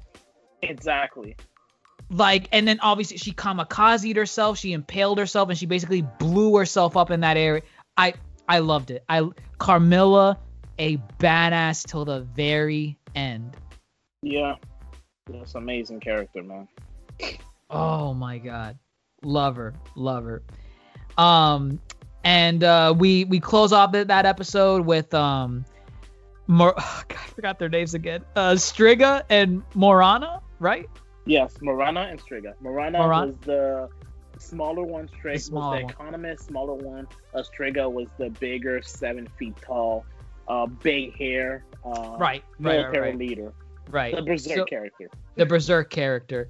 We get these two vampires. They're literally a couple miles out, seeing the castle get destroyed, and they felt Carmilla basically kill herself. She's dead, and Yeah. they're like, "Oh, all right, well, we're gone." they, they, No, really, that was their plan because we forgot to mention that earlier. Their plan was they realized that Carmilla had gone a little bit crazy and they realized, dude, we need to live our own life. And they said, we're going to go west. And um, right. this is really interesting because um, let me not bring it up yet. Let's wait until the end because something happened at the end of the show. And just remember that they mentioned they're going to go west. So, west of, if you, for those of you who have zero geography knowledge, west of Austria, where they were, there's only two countries really. You could argue Germany, which is kind of like up north of Austria, but you can say there's technically three. There's Switzerland, France, and England. so wait, those it's, it- it's confirmed that like the inspired area they're in is Austria, right? No, it is. No, Styria is a region of Austria. Oh, that Okay, okay, okay. Styria. Styria is a region of Austria. Uh, that's actually the region where the original uh, family uh, that rule um, uh, Austria, I think that they came from that region. I can't remember completely, but I'm 90% sure that's where they came from. Uh, the reason I know that is because Crusader King 3, my man, you should play that game. Yes, it, it's in uh, my backlog at some point. it's on Game it's Pass. Get games- Game Pass. Yeah, it, it teach it taught me so much about geography and those smaller region. That's the only reason I know it. It's really a region, and um, it's in the eastern portion of Austria, which is located south of Germany. They said they're going west, which means that they're only going towards Switzerland, France, or England. Those are the Right. three major countries, or the two major countries that could go to. There are obviously more countries, but I want to say France and England are where they're going next. If maybe Okay. possibly they cut down south, they might go towards Spain and Portugal. But I'm betting on England, and I'm gonna tell you why later. All right, all right. So we'll save that for the end then. Um, and uh, we get uh, Hector Stockholm syndrome again with uh, you know he even with uh, even with the ring and Carmilla dealt with, he still has some feelings for Lenore and yeah, Stockholm syndrome completely. him. Yeah, Can't blame yeah, him. can't blame him. But yeah, uh, and we end off the episode with a, a very genuine smile from Isaac, and I liked it. I liked it. His his story concluded. He's happy now, and all that jazz. yeah. So that that was episode six. Episode seven, I I don't really have that many notes on episode seven. I I maybe you remember more than me, but like the main gist I got from this was, um, the royal family is No, dead from that's really all we got. The royal family is dead, and that is it. That is that was the entire point of episode seven. We realized that Okay. the lady, um, can't remember her name anymore. Anymore. Zamfir, we re- realized that she was a psycho, and the reason that she did not kill her compatriot dad in episode one is because she thought that they, the royal family could bring them back. But when again, once again, this is one of the weaker plot line of the show because we never met the royal family. We don't know them. We don't know why she thinks they can bring people back. But honestly, all that I mean, she she for us- kind of she kind of gave a reason why, but it was like a dumb, it, it was a dumb reason. Like she, oh man, honestly, I can't remember. I, I know they explained in the in the episode, but I remember when I listened to it, I'm like, this it is why you think it- you it could bring them back. The, it's the equivalent of you believing that um, the old pharaohs of Egypt were descendant of gods, of Ra and the other gods. That's practically the logic that she gave. She said, "Oh yeah, they have power. They can bring us back." But man, if they can bring you back, why didn't they bring themselves back already? These people are rotting corpse. And Right, the fact right. that everybody else in that little dungeon is willing to roll with it shows you how crazy they got. And I mean, it's sad. She just thought that. I mean, again, it makes sense. Um, it was a society where it was a bustling city. It was the capital of their country, and within a day, ninety nine percent of the capital got wiped out. Right, And right. the only thing left is death and surviving every day. So, in a way, you just want to believe that there is a possibility that everything can be fixed. With her, it was the royal family maybe surviving and coming back, which again explained why she didn't care that people died at the beginning. She thought that the royal family could bring them back, but that's all we learned. I mean, this episode was pretty self-explanatory. It was just kind of the low episode after the big fight that we had in the Yeah. previous episode. So nothing Right. new. Right. And then, um, yeah, and then I, I would say it was kind of like the the filler episode in a way, right before the big ones, because the next three episodes, ooh, they were they were good. They were really good. Um, so episode, I mean, yeah, let's let, let's start that one. Episode eight. Uh, we have Varney of London. Varney of London this whole time has been trying to resurrect Dracula, and no one takes him seriously because he's Varney He of acts London. like a clown. He acts like a clown. You act like a clown, you're gonna get treated like a clown. Even even his buddy, his Russian buddy Ratko, he's not taking him seriously either. He said, "Bro, you're a Yeah. clown, my man." Like You're an idiot. Like, there's yeah, there there's a scene. Uh, basically, Varney and his crew they storm the, the the catacombs where Zamfir and Sypha and Trevor are, and they're basically killing everyone and trying to get to where the royal family, you know, section is. And uh, the, the, well, okay, in, in episode seven, the previous episode, there was a little funny thing where um there was like a like a little river of water, and they uh Sypha asked Zamfir like, "You have your people with chapped lips, starving or thirsty down here. Why don't you give them water?" And Zamfir's like, "Oh yeah, we got to use that for holy water to protect us from." from what might happen if enemies invade. And in this episode, when they invaded, Varney he, he saw He the little river. over. He jumped Yeah. over it. he's like, oh snap, that's dangerous. Oh, He's like, "Oh wow, I almost stepped into that." Like when when, when we say jumped over, like he hopped over it. It was not Yeah. like a giant Yeah, chasm or Any river. us- yeah, any of us could have made that jump. Yes, you do not need supernatural abilities. He just hopped over, and he was like, "Oh, oh man, I could have stepped in that." I, I thought it was funny. I thought it was funny. Um. So yeah, Varney. He's looking for uh, the mirror in the the catacombs so that he could find a portal to Dracula's castle, which uh, that's where the big stuff is happening. Uh, the demons are attacking Alucard's castle, uh, where Saint Germain is as well, and he Saint Germain without Alucard even realizing it. Like I, I get the castle is big, but Alucard, I mean, uh, Saint Germain makes his way throughout the castle, putting little things here and there, like the little balls, and um, he makes his way into Alucard's uh, childhood bedroom, and which that's the place where you know uh, Alucard killed Dracula. Yeah. Um, and he's using that as like a, I guess like a catalyst to resurrect Dracula. So as the fight is going on outside, as people die outside protecting the castle, the souls are getting brought through that little channel he created with the little balls he put throughout the castle into that uh uh that bedroom he's in so that he can, you know, summon Dracula into uh we'll we'll get into what he resurrects uh, Dracula in. um, yeah, buddy. yeah, buddy. and so, um, actually, no, no, no, we're, we're already here. We're already here. Oh Yeah, my god, I was waiting. I was like, what are you waiting for? Might as well. let's go. So. So basically, what the entity told him in uh, an Infinite Corridor, the the lady in the robes, um, she basically said you need to resurrect Dracula into a rebis, which a rebis in this mythos and in the Castlevania lore is basically a hermaphrodite. Oh, and Yes, the apex of all civilization. the apex, bro, when they started saying those lines, I'm like, Yeah, oh that's my what, you said. You said it's the apex, dude. We can't get any better than that. I'm like, bro.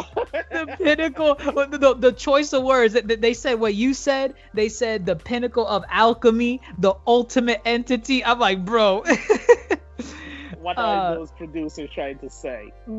what are they trying to say but i mean what like the body they were putting it had like a booby one booby on it and uh i mean it, basically it was a body that was both male and female Yeah, that's what they said. It was just a body both male and female. And I might as well say right now, the reason they did that is because it was kind of messed up. Uh, they wanted to fuse both the soul of uh, the girl of Lisa. Dracula and his wife, Lisa, where Dracula was gonna be in control of the body, but the soul of his wife was gonna be inside of him, internally screaming the entire time. Oh my and the god. hope was to drive Dracula crazy because he would not be able to go to sleep because all he could do is hear his wife go crazy. And I'm assuming Dracula would not be able to kill himself either to stop the pain. He would So not it be was so it was gonna be endless torture. Kind of endless torture, chaos. I mean, hey man, I guess Saint Germain Saint Germain even said it too, like because Alucard noticed it, like what was happening, and he tried breaking through the barrier he he created, but he couldn't because he had to go back and help, you know, protect the front lines of the castle. Yeah. Uh, but like Saint Germain was like, uh, he was like, uh, oh yeah, you gaze upon a god, and this god is going to have sex again. I'm like, yeah, dude. But dude, to be fair, he was. It was the girl, dude. It was the girl, the no-name girl that he was thirsting of after. He was just. He was desperate. He was I- desperate to get her back. I lost my shit, man. I'm like, yo, uh, at least you have your priorities in, in order, man. yeah, my Oh, man was man. thirsty. He was. He was exhausted. he really, really was. Um, aside from that, uh, we get uh, Ratko, the Russian, uh, versus uh, Trevor Belmont and the Catacombs. Uh, Yeah. You know, they're fighting. Um, you get some civilians. We Oh, go learned ahead. that Ratko hates um, the other vampire guy because he pretended to be weak the entire time. But in reality, he's the strongest OP. fighter, quote unquote, the strongest vampire fighter. He's been alive for 300 years, blah, blah, blah. You know, all that beautiful stuff. Yeah, he was. I mean, he's OP apparently, and uh, Trevor takes care of him. Um, you know, he, he uses. Oh, by the way, at this point, Trevor he he found like more additional little pieces from that little blue rock he found earlier uh, in the season, and he kind of fused it into what you mentioned earlier, the the crossblade, and so now he has the crossblade, all cool and shit, and he could throw it around, and it, it's cool. It's cool. Um, so uh, that happens, and uh, basically the episode ends with uh, Varney and Trevor and Sypha jumping through the mirror that's hidden behind the dead royal family, and that's how And they co- get to. coming out.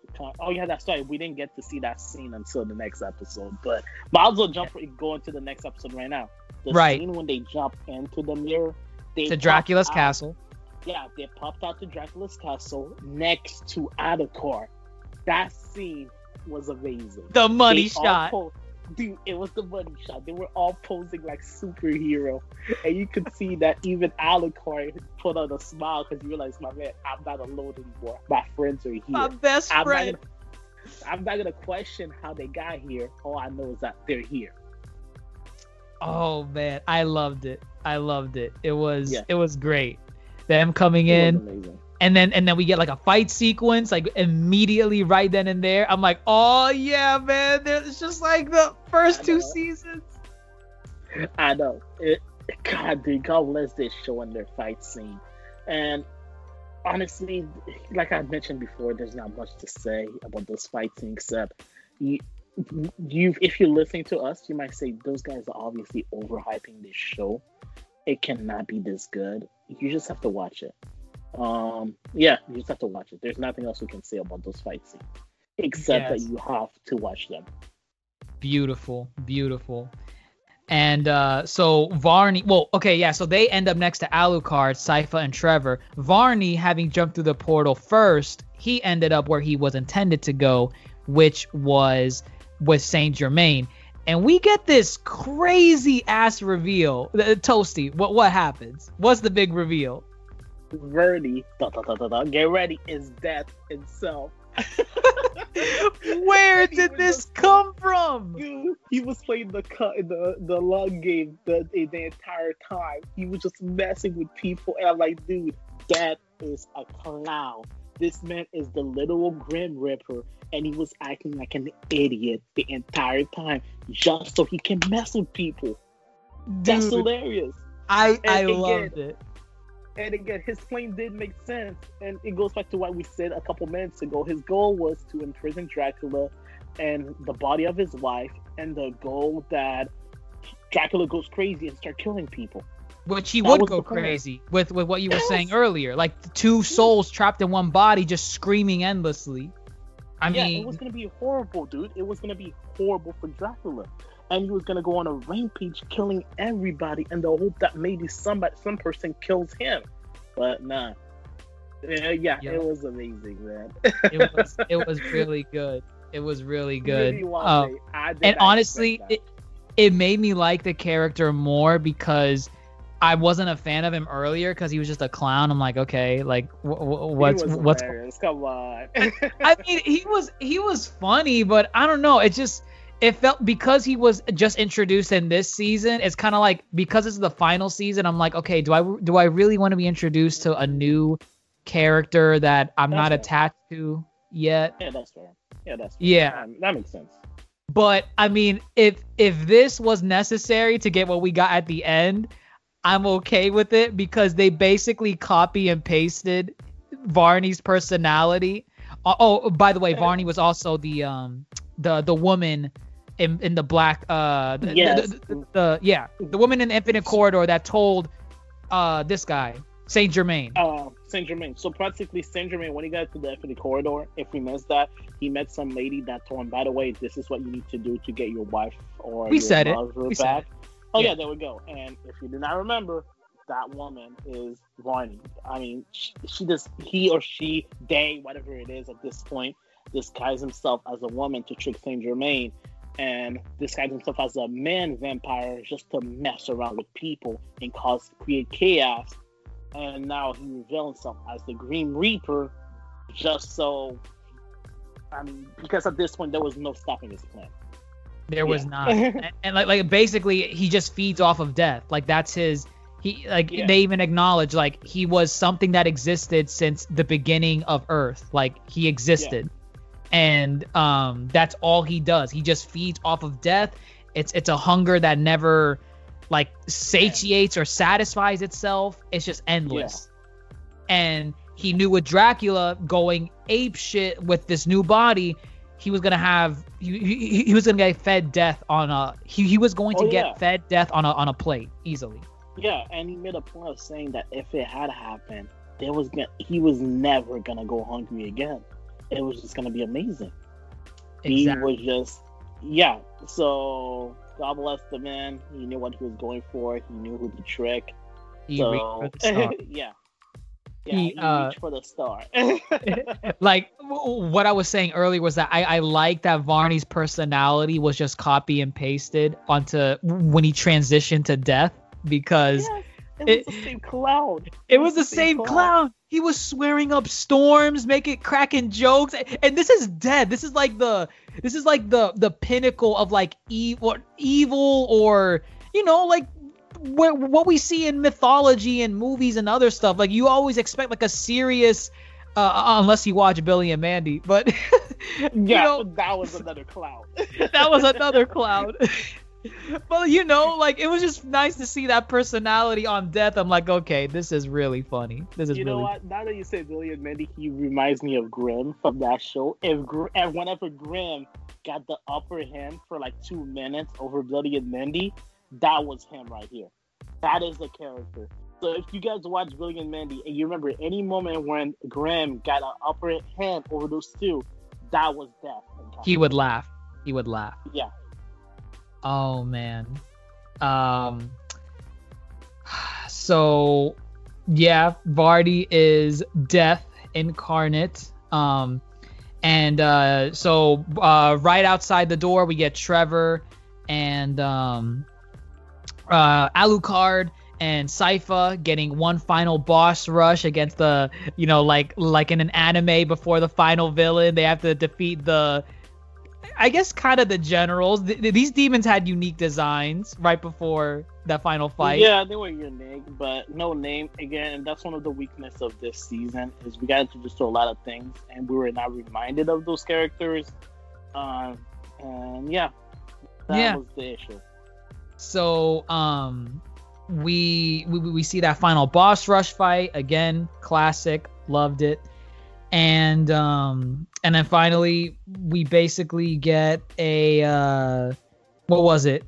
I think yeah, Saint Germain was actually able to resurrect Dracula right, and Lisa into that hermaphrodite body. Yeah, and they were going crazy. They were going crazy already. They were like, Absolutely. what the hell is going on? Like, I can't see or I see or blah blah blah. Like, they were going crazy. As intended. So, as intended. As intended. Yeah. And uh, how do you call it? Trevor you know, uh, it's funny because Saint Germain's like, uh, Belmont, make yourself useful, attack this thing. I'm like, bro, you resurrected this thing. I like how this guy was so invested into committing the most uh, uh, most atrocious thing to practically end humanity, and then after he completed the task, he asked himself, "What have I done?" I'm like, bro. I know. Oh man. He's a, he was he was a cliche villain. He does something. He's like, oh no, I messed up. Now there's gonna be death, and that means if everybody dies, there's no point even bringing my wife back or whatever it is. Like exactly, exactly. I yeah, mean, man, he was an idiot, dude. And uh, yeah. So go with that. Yeah. So we get uh Trevor finishing off um like he just basically throws the the the crossblade at the the hermaphrodite body and it was cool. It was a cool little animation. Uh so that body's destroyed and now it's just death. Death consumed like the key that uh saint germain was using to open the infinite corridor and that buffed up his powers. So now he's he has the sight he's giant. And now uh i guess apparently Sypha and alucard they were incapacitated. I, well, Sypha wasn't. She was kind of like, you know, go, go, Trevor, out. go. Yeah, remember they've been fighting for a while too, and that's after, and all of those right. Scenes, they've been right. fighting nonstop since episode one. Exhausted. And they even made up. They kept making the joke throughout the show that all I need is one year of sleep to recover. Yes. Uh. Well, a, a character says that at the end. We'll mention it. He does say that. I, I know what you're talking about. He said, no, "I need a year." Mention, but they mentioned it throughout the show. Like a lot of right. the characters, whenever they were fighting, they mentioned it. So it was a running right. joke that they were tired. I, I can imagine. I can imagine. Um, but uh, we uh, I mean, th- this doesn't need to be said. The final fight was, uh, to me, it was at least amazing. Um, against death uh, Trevor's last stand in quotation marks against him, getting a broken arm, trying his best, you know, typical anime stuff, but it was just done so well. I, I love this fight against death. I love this fight against death. Um, yeah, what what, what did you good. think about There's it? There's no complaint. Dude, I'm gonna keep repeating that for every fight. Um, there's no use talking about. There's no talk. There's no point talking about. It. You just have to see it yourself. um, at this point, I feel like where if you're listening, I made my point really clear. All of the fights are really well made in this show. You just have to see them yourself. There's there's no explaining it, my man. Like, yeah, there's no explaining it. There's what we're doing right now is trying to explain uh, something crazy like I don't know. We're giving you a bastardized version. dude, it's like trying to explain what Chick Fil A sandwiches taste like you don't know until you try it. And oh yeah, it's, it's gonna be amazing. It's like explaining trying to explain what that tastes like to somebody that never had chicken. So you just have to see it for yourself, and I'm sure you're all gonna enjoy it. That is it. right, right, right. That's true. Um, so that ends, and uh, that's the conclusion of, of, episode nine. Trevor beats death. We get that silence at the end. I, I like that. Um, and then episode 10.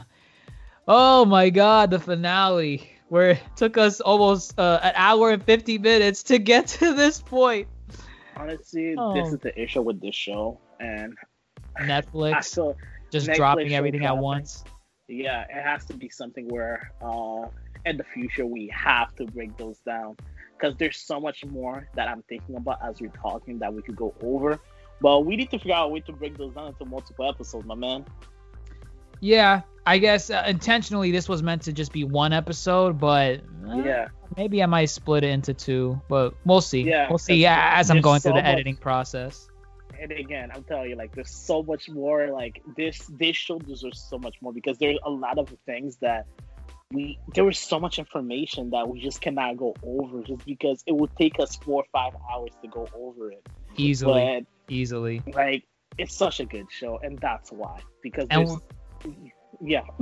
Yeah and the thing is we'll probably get more opportunities to talk about some of that stuff uh you know with the the the information that we're getting spin-off series with this so that that's good. It, this is not the end of castlevania but um what happened uh episode 10 uh lenore the lovely lenore uh commits uh son suicide um she she steps out into the sun cried. cooks Everybody i cried. cried i'm like no not ah, lenore she even made a point to say that is that what is this what you've been raging on about when she saw the sunlight as if she was still teasing and messing around with hector honestly I don't feel like she deserved to die, but I understand she wanted to be free. So right, Isaac was gonna keep her caged because I mean, at, at the end of the day, she's a vampire. Yeah. Like, yeah, and, like and, changes, like she kept me saying. Exactly, exactly. That vampires are not keen to to change. Uh, they want things to be constant. So, uh, unfortunately, Lenore uh, passed away. Um, outside of that, Hector is kind is still in in the the castle that they were in. So, I mean, he could do anything with that now. Uh, and actually, I, did did we get confirmation Isaac, where Isaac went? Is Isaac still there? Still, he was still in the castle, but that's the issue with uh, the season finale. A lot of the things were left just left. There was nothing. We know that he's in the castle. We know he's around because they made a point of saying that Isaac would not lead, let her go. And, and, and he's keeping reason, an eye on her. Yeah, there was no reason for her not to leave if Isaac was gone. Right, right. So it's something where Isaac was keeping her in check, so he must have been around. He must have had some kind of protection to keep her around because remember, this is the vampire whose power is to turn into the bats and fly away. Right, exactly. they must have done something to her to keep her in that one place. And I mean, yeah, it sucks that it sucks that we did not get complete confirmation of what happened to everybody, especially with Isaac. But again, we have to pray for the sequel. That's all that matters. Yes, yes, exactly, exactly. Um, so from there we transition into um, uh, where Alucard and the rest of them are, uh, and Sypha. They survive the fight with uh, Death, but it's imp- like basically this part of the episode is implying that Trevor died when he fought um, Death, and I thought he was dead too. I'm like, oh wow, and then and then they made it a point. Uh, what like Sypha was pregnant with Trevor's uh, child, and I'm yeah, like, because he mentioned it earlier to her when he was like, don't name the child Trefor. Trefor. Which, which was the original name for uh, that's where Trevor's name come from.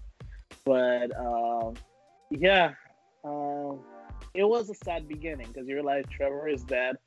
Um, if I, she had not spoken to anybody, and they said, I believe two three weeks. days or two weeks, then we go two weeks. two weeks. He was just alone, like processing this. So, um, yeah, it was really sad, but we did get to see a couple good things. Like Alucard finally got his smile back after the betrayal from the last season. We can see now that um, the kids that are the refugees that came to his castle, the kids are calling him dad. So he shows that he has become somewhat human, that he viewed himself as a monster, and he had that conflict the last season, and those new people help him fix that. So I'm happy for him. I am happy for him. Like he's opening up his uh his castle and the surrounding land and uh, they they were gonna call it Belmont, uh, Belmont Village or Belmont City, whatever. Belmont. Yeah, there we go. So uh, it was it was nice that they were going through all of that and Alucard opening up his heart and his doors and everything. Uh, unfortunately for Sypha, she lost a good piece of her with Trevor dying, and she said she was gonna move on to the caravan, but in a plot twist I did not see coming. What what happened? Nobody did. What happened? Yeah, Trevor just came rolling in as if nothing was wrong on the horse. The same horse, by the way, that brought in the dead guy from the yep. first episode. Yep. which is crazy because that horse has seen some stuff. yeah, it has. Holy crap! I'm like, dude, I'm saying there's something with that horse. Watch it, dude. Next season, you're gonna realize it's the main horse, like, character. Is the main character. for all we know, it's a vampire. Actually, no, it cannot be a. It could be a vampire for all we know, because we only seen it in the dark. For all we know, it's a vampire that can shapeshift the same way Alucard can shapeshift into a wolf that's going around twisting the cable, the things around. Or, Right. I mean, or it's some kind of other entity like that that's just messing around. It could be. It could be. Who knows? But that would be kind of weird if it was death bringing back the. Oh the no, not that- that specifically, not that specifically, but another kind of entity like Oh, okay. that. Right, right. Yeah. Right. That For makes all sense. we know. For all, For all we know, yeah, that horse. That horse. I mean, he played a major role. Why- That horse played a major role in this. uh yeah, in this is it always season. around? Why is it always around? Exactly. It's always around doing some weird things, messing around. I'm like, nah, there's something up with you. Mm-hmm. Mm-hmm. Um. So Trevor's alive. He's cracking jokes. Um. And uh. And, oh, and basically he's alive because uh. And it, it, was a scene that I noticed too. Uh. Right when the explosion happened, where he he did the killing blow on Death, there was a a, a camera shot where it showed Saint Germain like moving like his fingers or something, and then Yeah. and then but like we didn't know what he was doing. Trevor revealed that you know right before the explosion, Saint Germain sent Trevor to like through through the Infinite Corridor, and um basically plopped him off like uh somewhere else. Somewhere. or- else. Yeah, Yeah. it was like it, they said he was somewhere far away, which again is more suspicious with the horse. Because I'm like, my man, what are you doing out there? yeah. But, how well, how did the how, how did it take you two weeks to get to where you know like exactly. Like somehow you must have left, gotten to Trevor, and then come back with Trevor. So there's definitely something up with the horse. But uh, yeah, that's practically what happened at the end, and we got our happy ending. we got our um, happy ending. they- I think we finally created- won. Was the yeah, last they create quote. they created the uh, village after the Belmont. but Everybody's staying together. Alucard got his new girl. Trevor is back, so Sypha doesn't have to leave. They have a new kid, and they're gonna be happy for a while until the next threat come around and destroys that village. So I'm waiting to see. I'm waiting to see that. Right, right.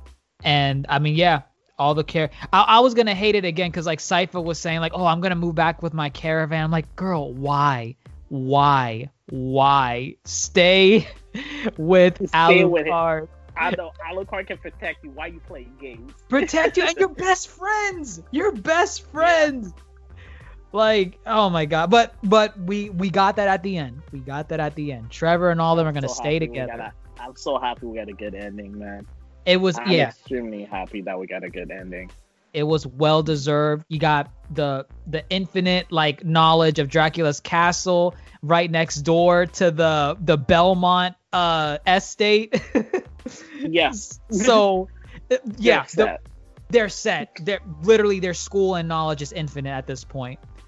Yeah. But um yeah, uh that basically concluded the story with uh Sypha, Trevor, and Alucard. Toasty, what was the the final bit? The the creme de la creme of this episode at the end. Um. Oh yeah, of course. We see a couple people standing outside of a city somewhere. It's raining. They rush inside, and surprise, surprise, Dracula and his wife are alive. Of course, nobody expected that. And at that point, I thought they were just gonna end the show, and that was gonna piss me off.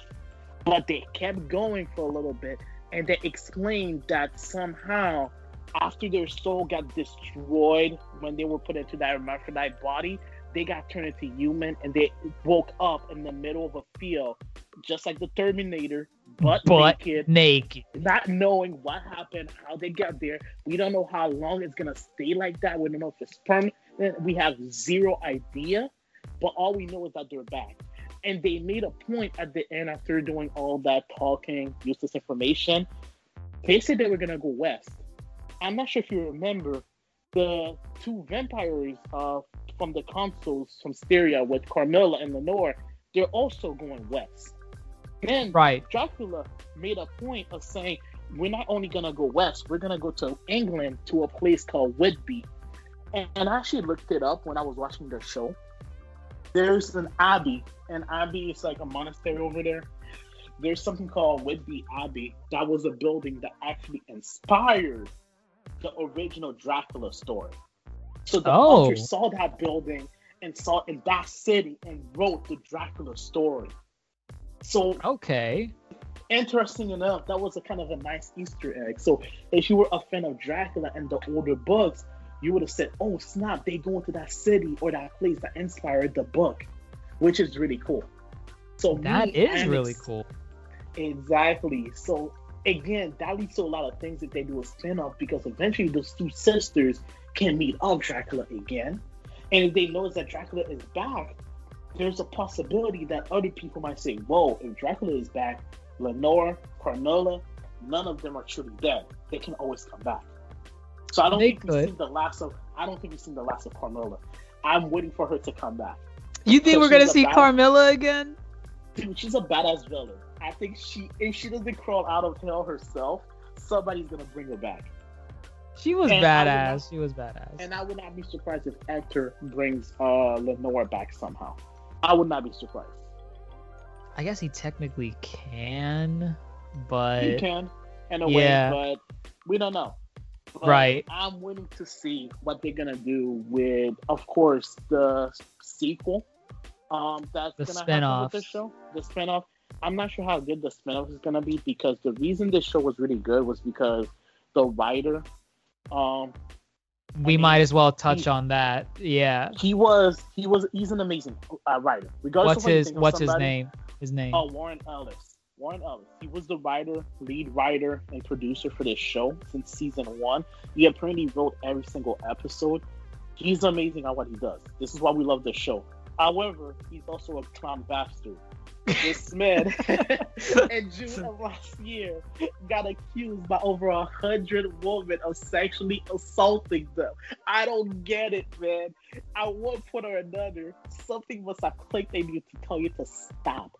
Why can't you just be stop. good at your job and just leave it at Why- that and be praised? Why praised? can you just be good? No, this dude went around assaulting women's left and right. And literally last year, over 60 women formed a group to go after him. And that's not including all of the women that accused him because there's over 100. So obviously, the all the show distanced themselves from him. They did use a script from this season to write the show, and we don't know how much of his script that they use. But either way, he's not gonna be there for the sequel. And in a way, as bad as bad as it sounds, it's no, it's not bad. It it's sad that he's not gonna be involved in the show because the reason the show was good was in part because of him.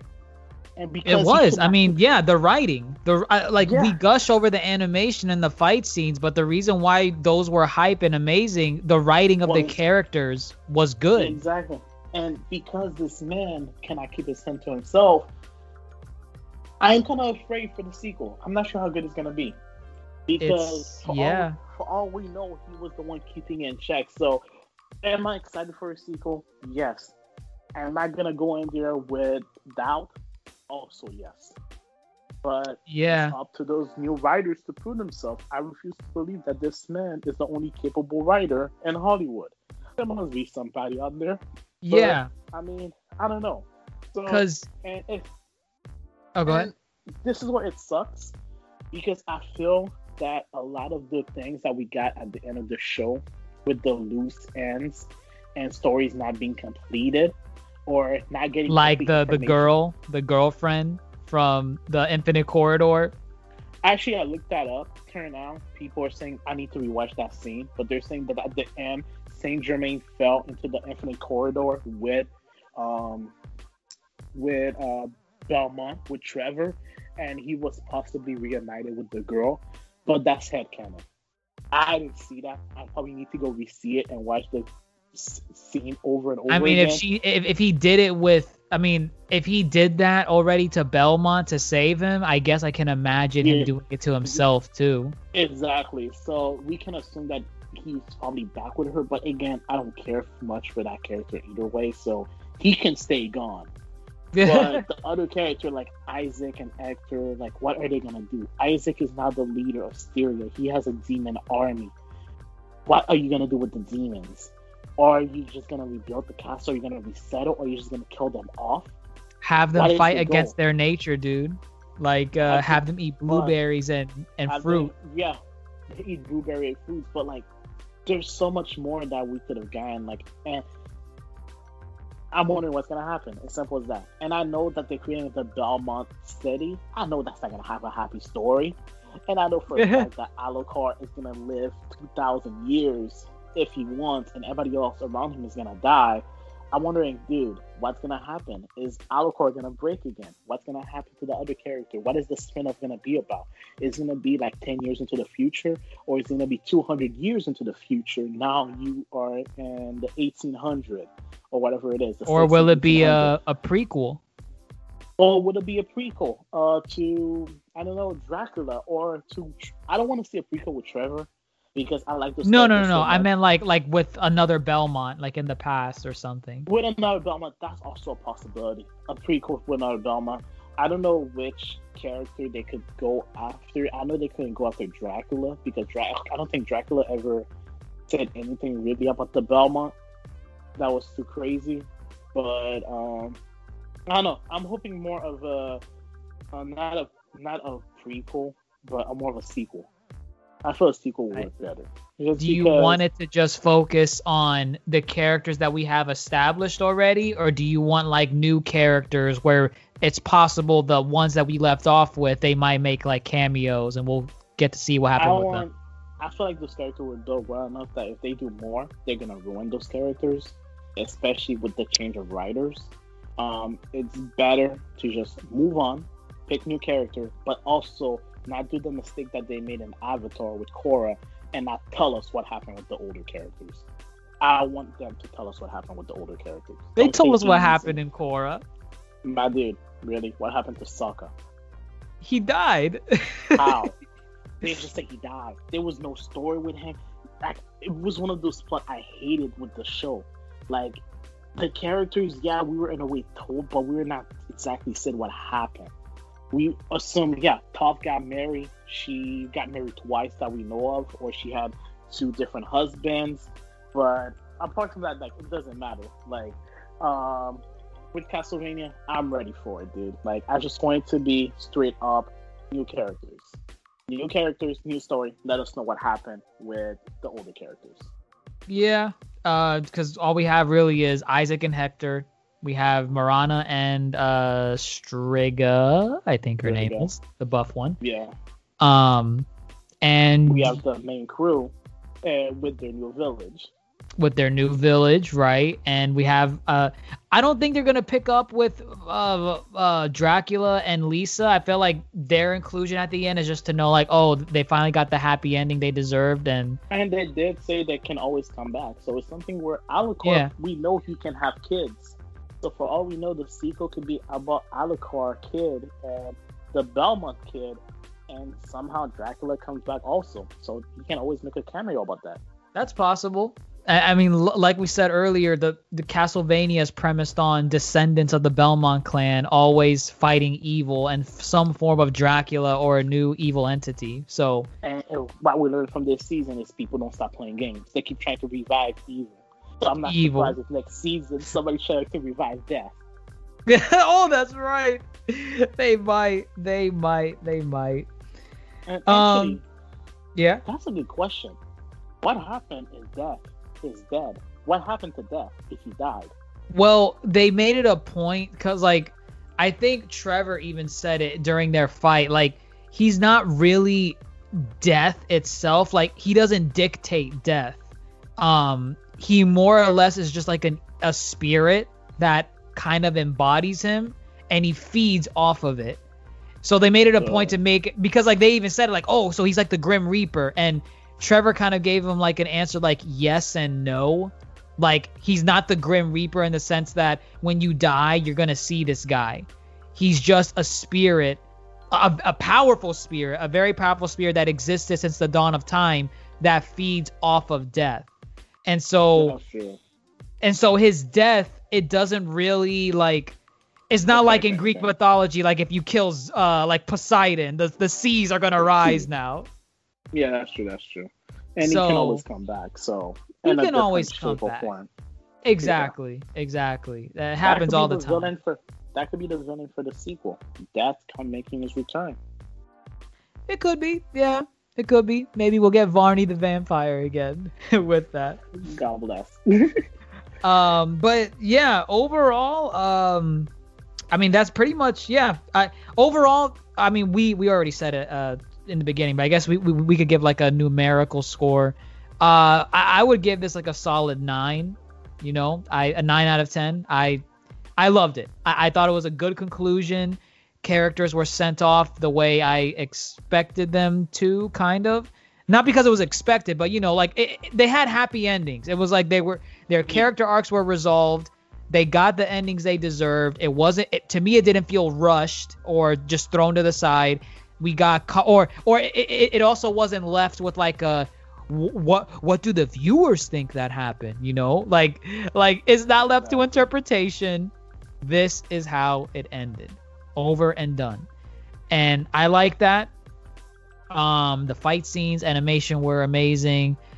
Uh, to me, it was better than season three. I thought like season three, it was good, but like I felt like it had no direction into like what was the overall plot that they were leading to. But then at the end of season three, they made it seem like, oh, okay, yeah, we're gonna go with the whole Alucard being a villain thing. And then in season four, they're like, nah, nah, nah, nah, we're sorry about that. That plot thread was stupid. Resurrect Dracula. That's what we're gonna go with. And um, yeah, a solid nine out of ten. I liked it. What did you think? I agree. I agree. Uh, for me, it was 8.5 to 9, depending on the things that I remember. But I I would say 9 is a pretty good number. I went um, I went disagree with that. It was a really great season. It did its job. We got our ending. Um, it was not left to interpretation and saying, "Ooh, we don't know what's going on," blah blah blah. But I was left happy, and I'm excited to see the sequel. I can tell you that. Same, same. So many potential ways that they could take it. We'll exactly. see. We'll see. But uh yeah, um I would say that wraps up our thoughts uh, on Castlevania season 4, the series finale. Great series, guys. If you haven't watched it, what are you doing? Why are you listening? Why are you, two hours into this and and still haven't seen it? Or if you still not done, somebody who grandmaster. but um, yeah, if you still not done, uh, go watch it. I mean, I don't know. Even if we spoiled it for you, the fight scenes are worth it. So uh, yeah. yeah. Easily, easily. Just fantastic series. Go watch it. And uh, we'll keep you posted if we hear any news with uh, the spinoffs. But I would say that wraps up this episode of the Yonko Table. I am Dr. Jason. Oh, don't forget, follow social media. Let us know what you guys think. Let us know what you think in the comments. Subscribe, review. Tell us what was your favorite season. What did you like the most? We would love to hear from you. But as I was saying before, I'm Dr. Jace Attorney and Toasty signing off. Take care, guys.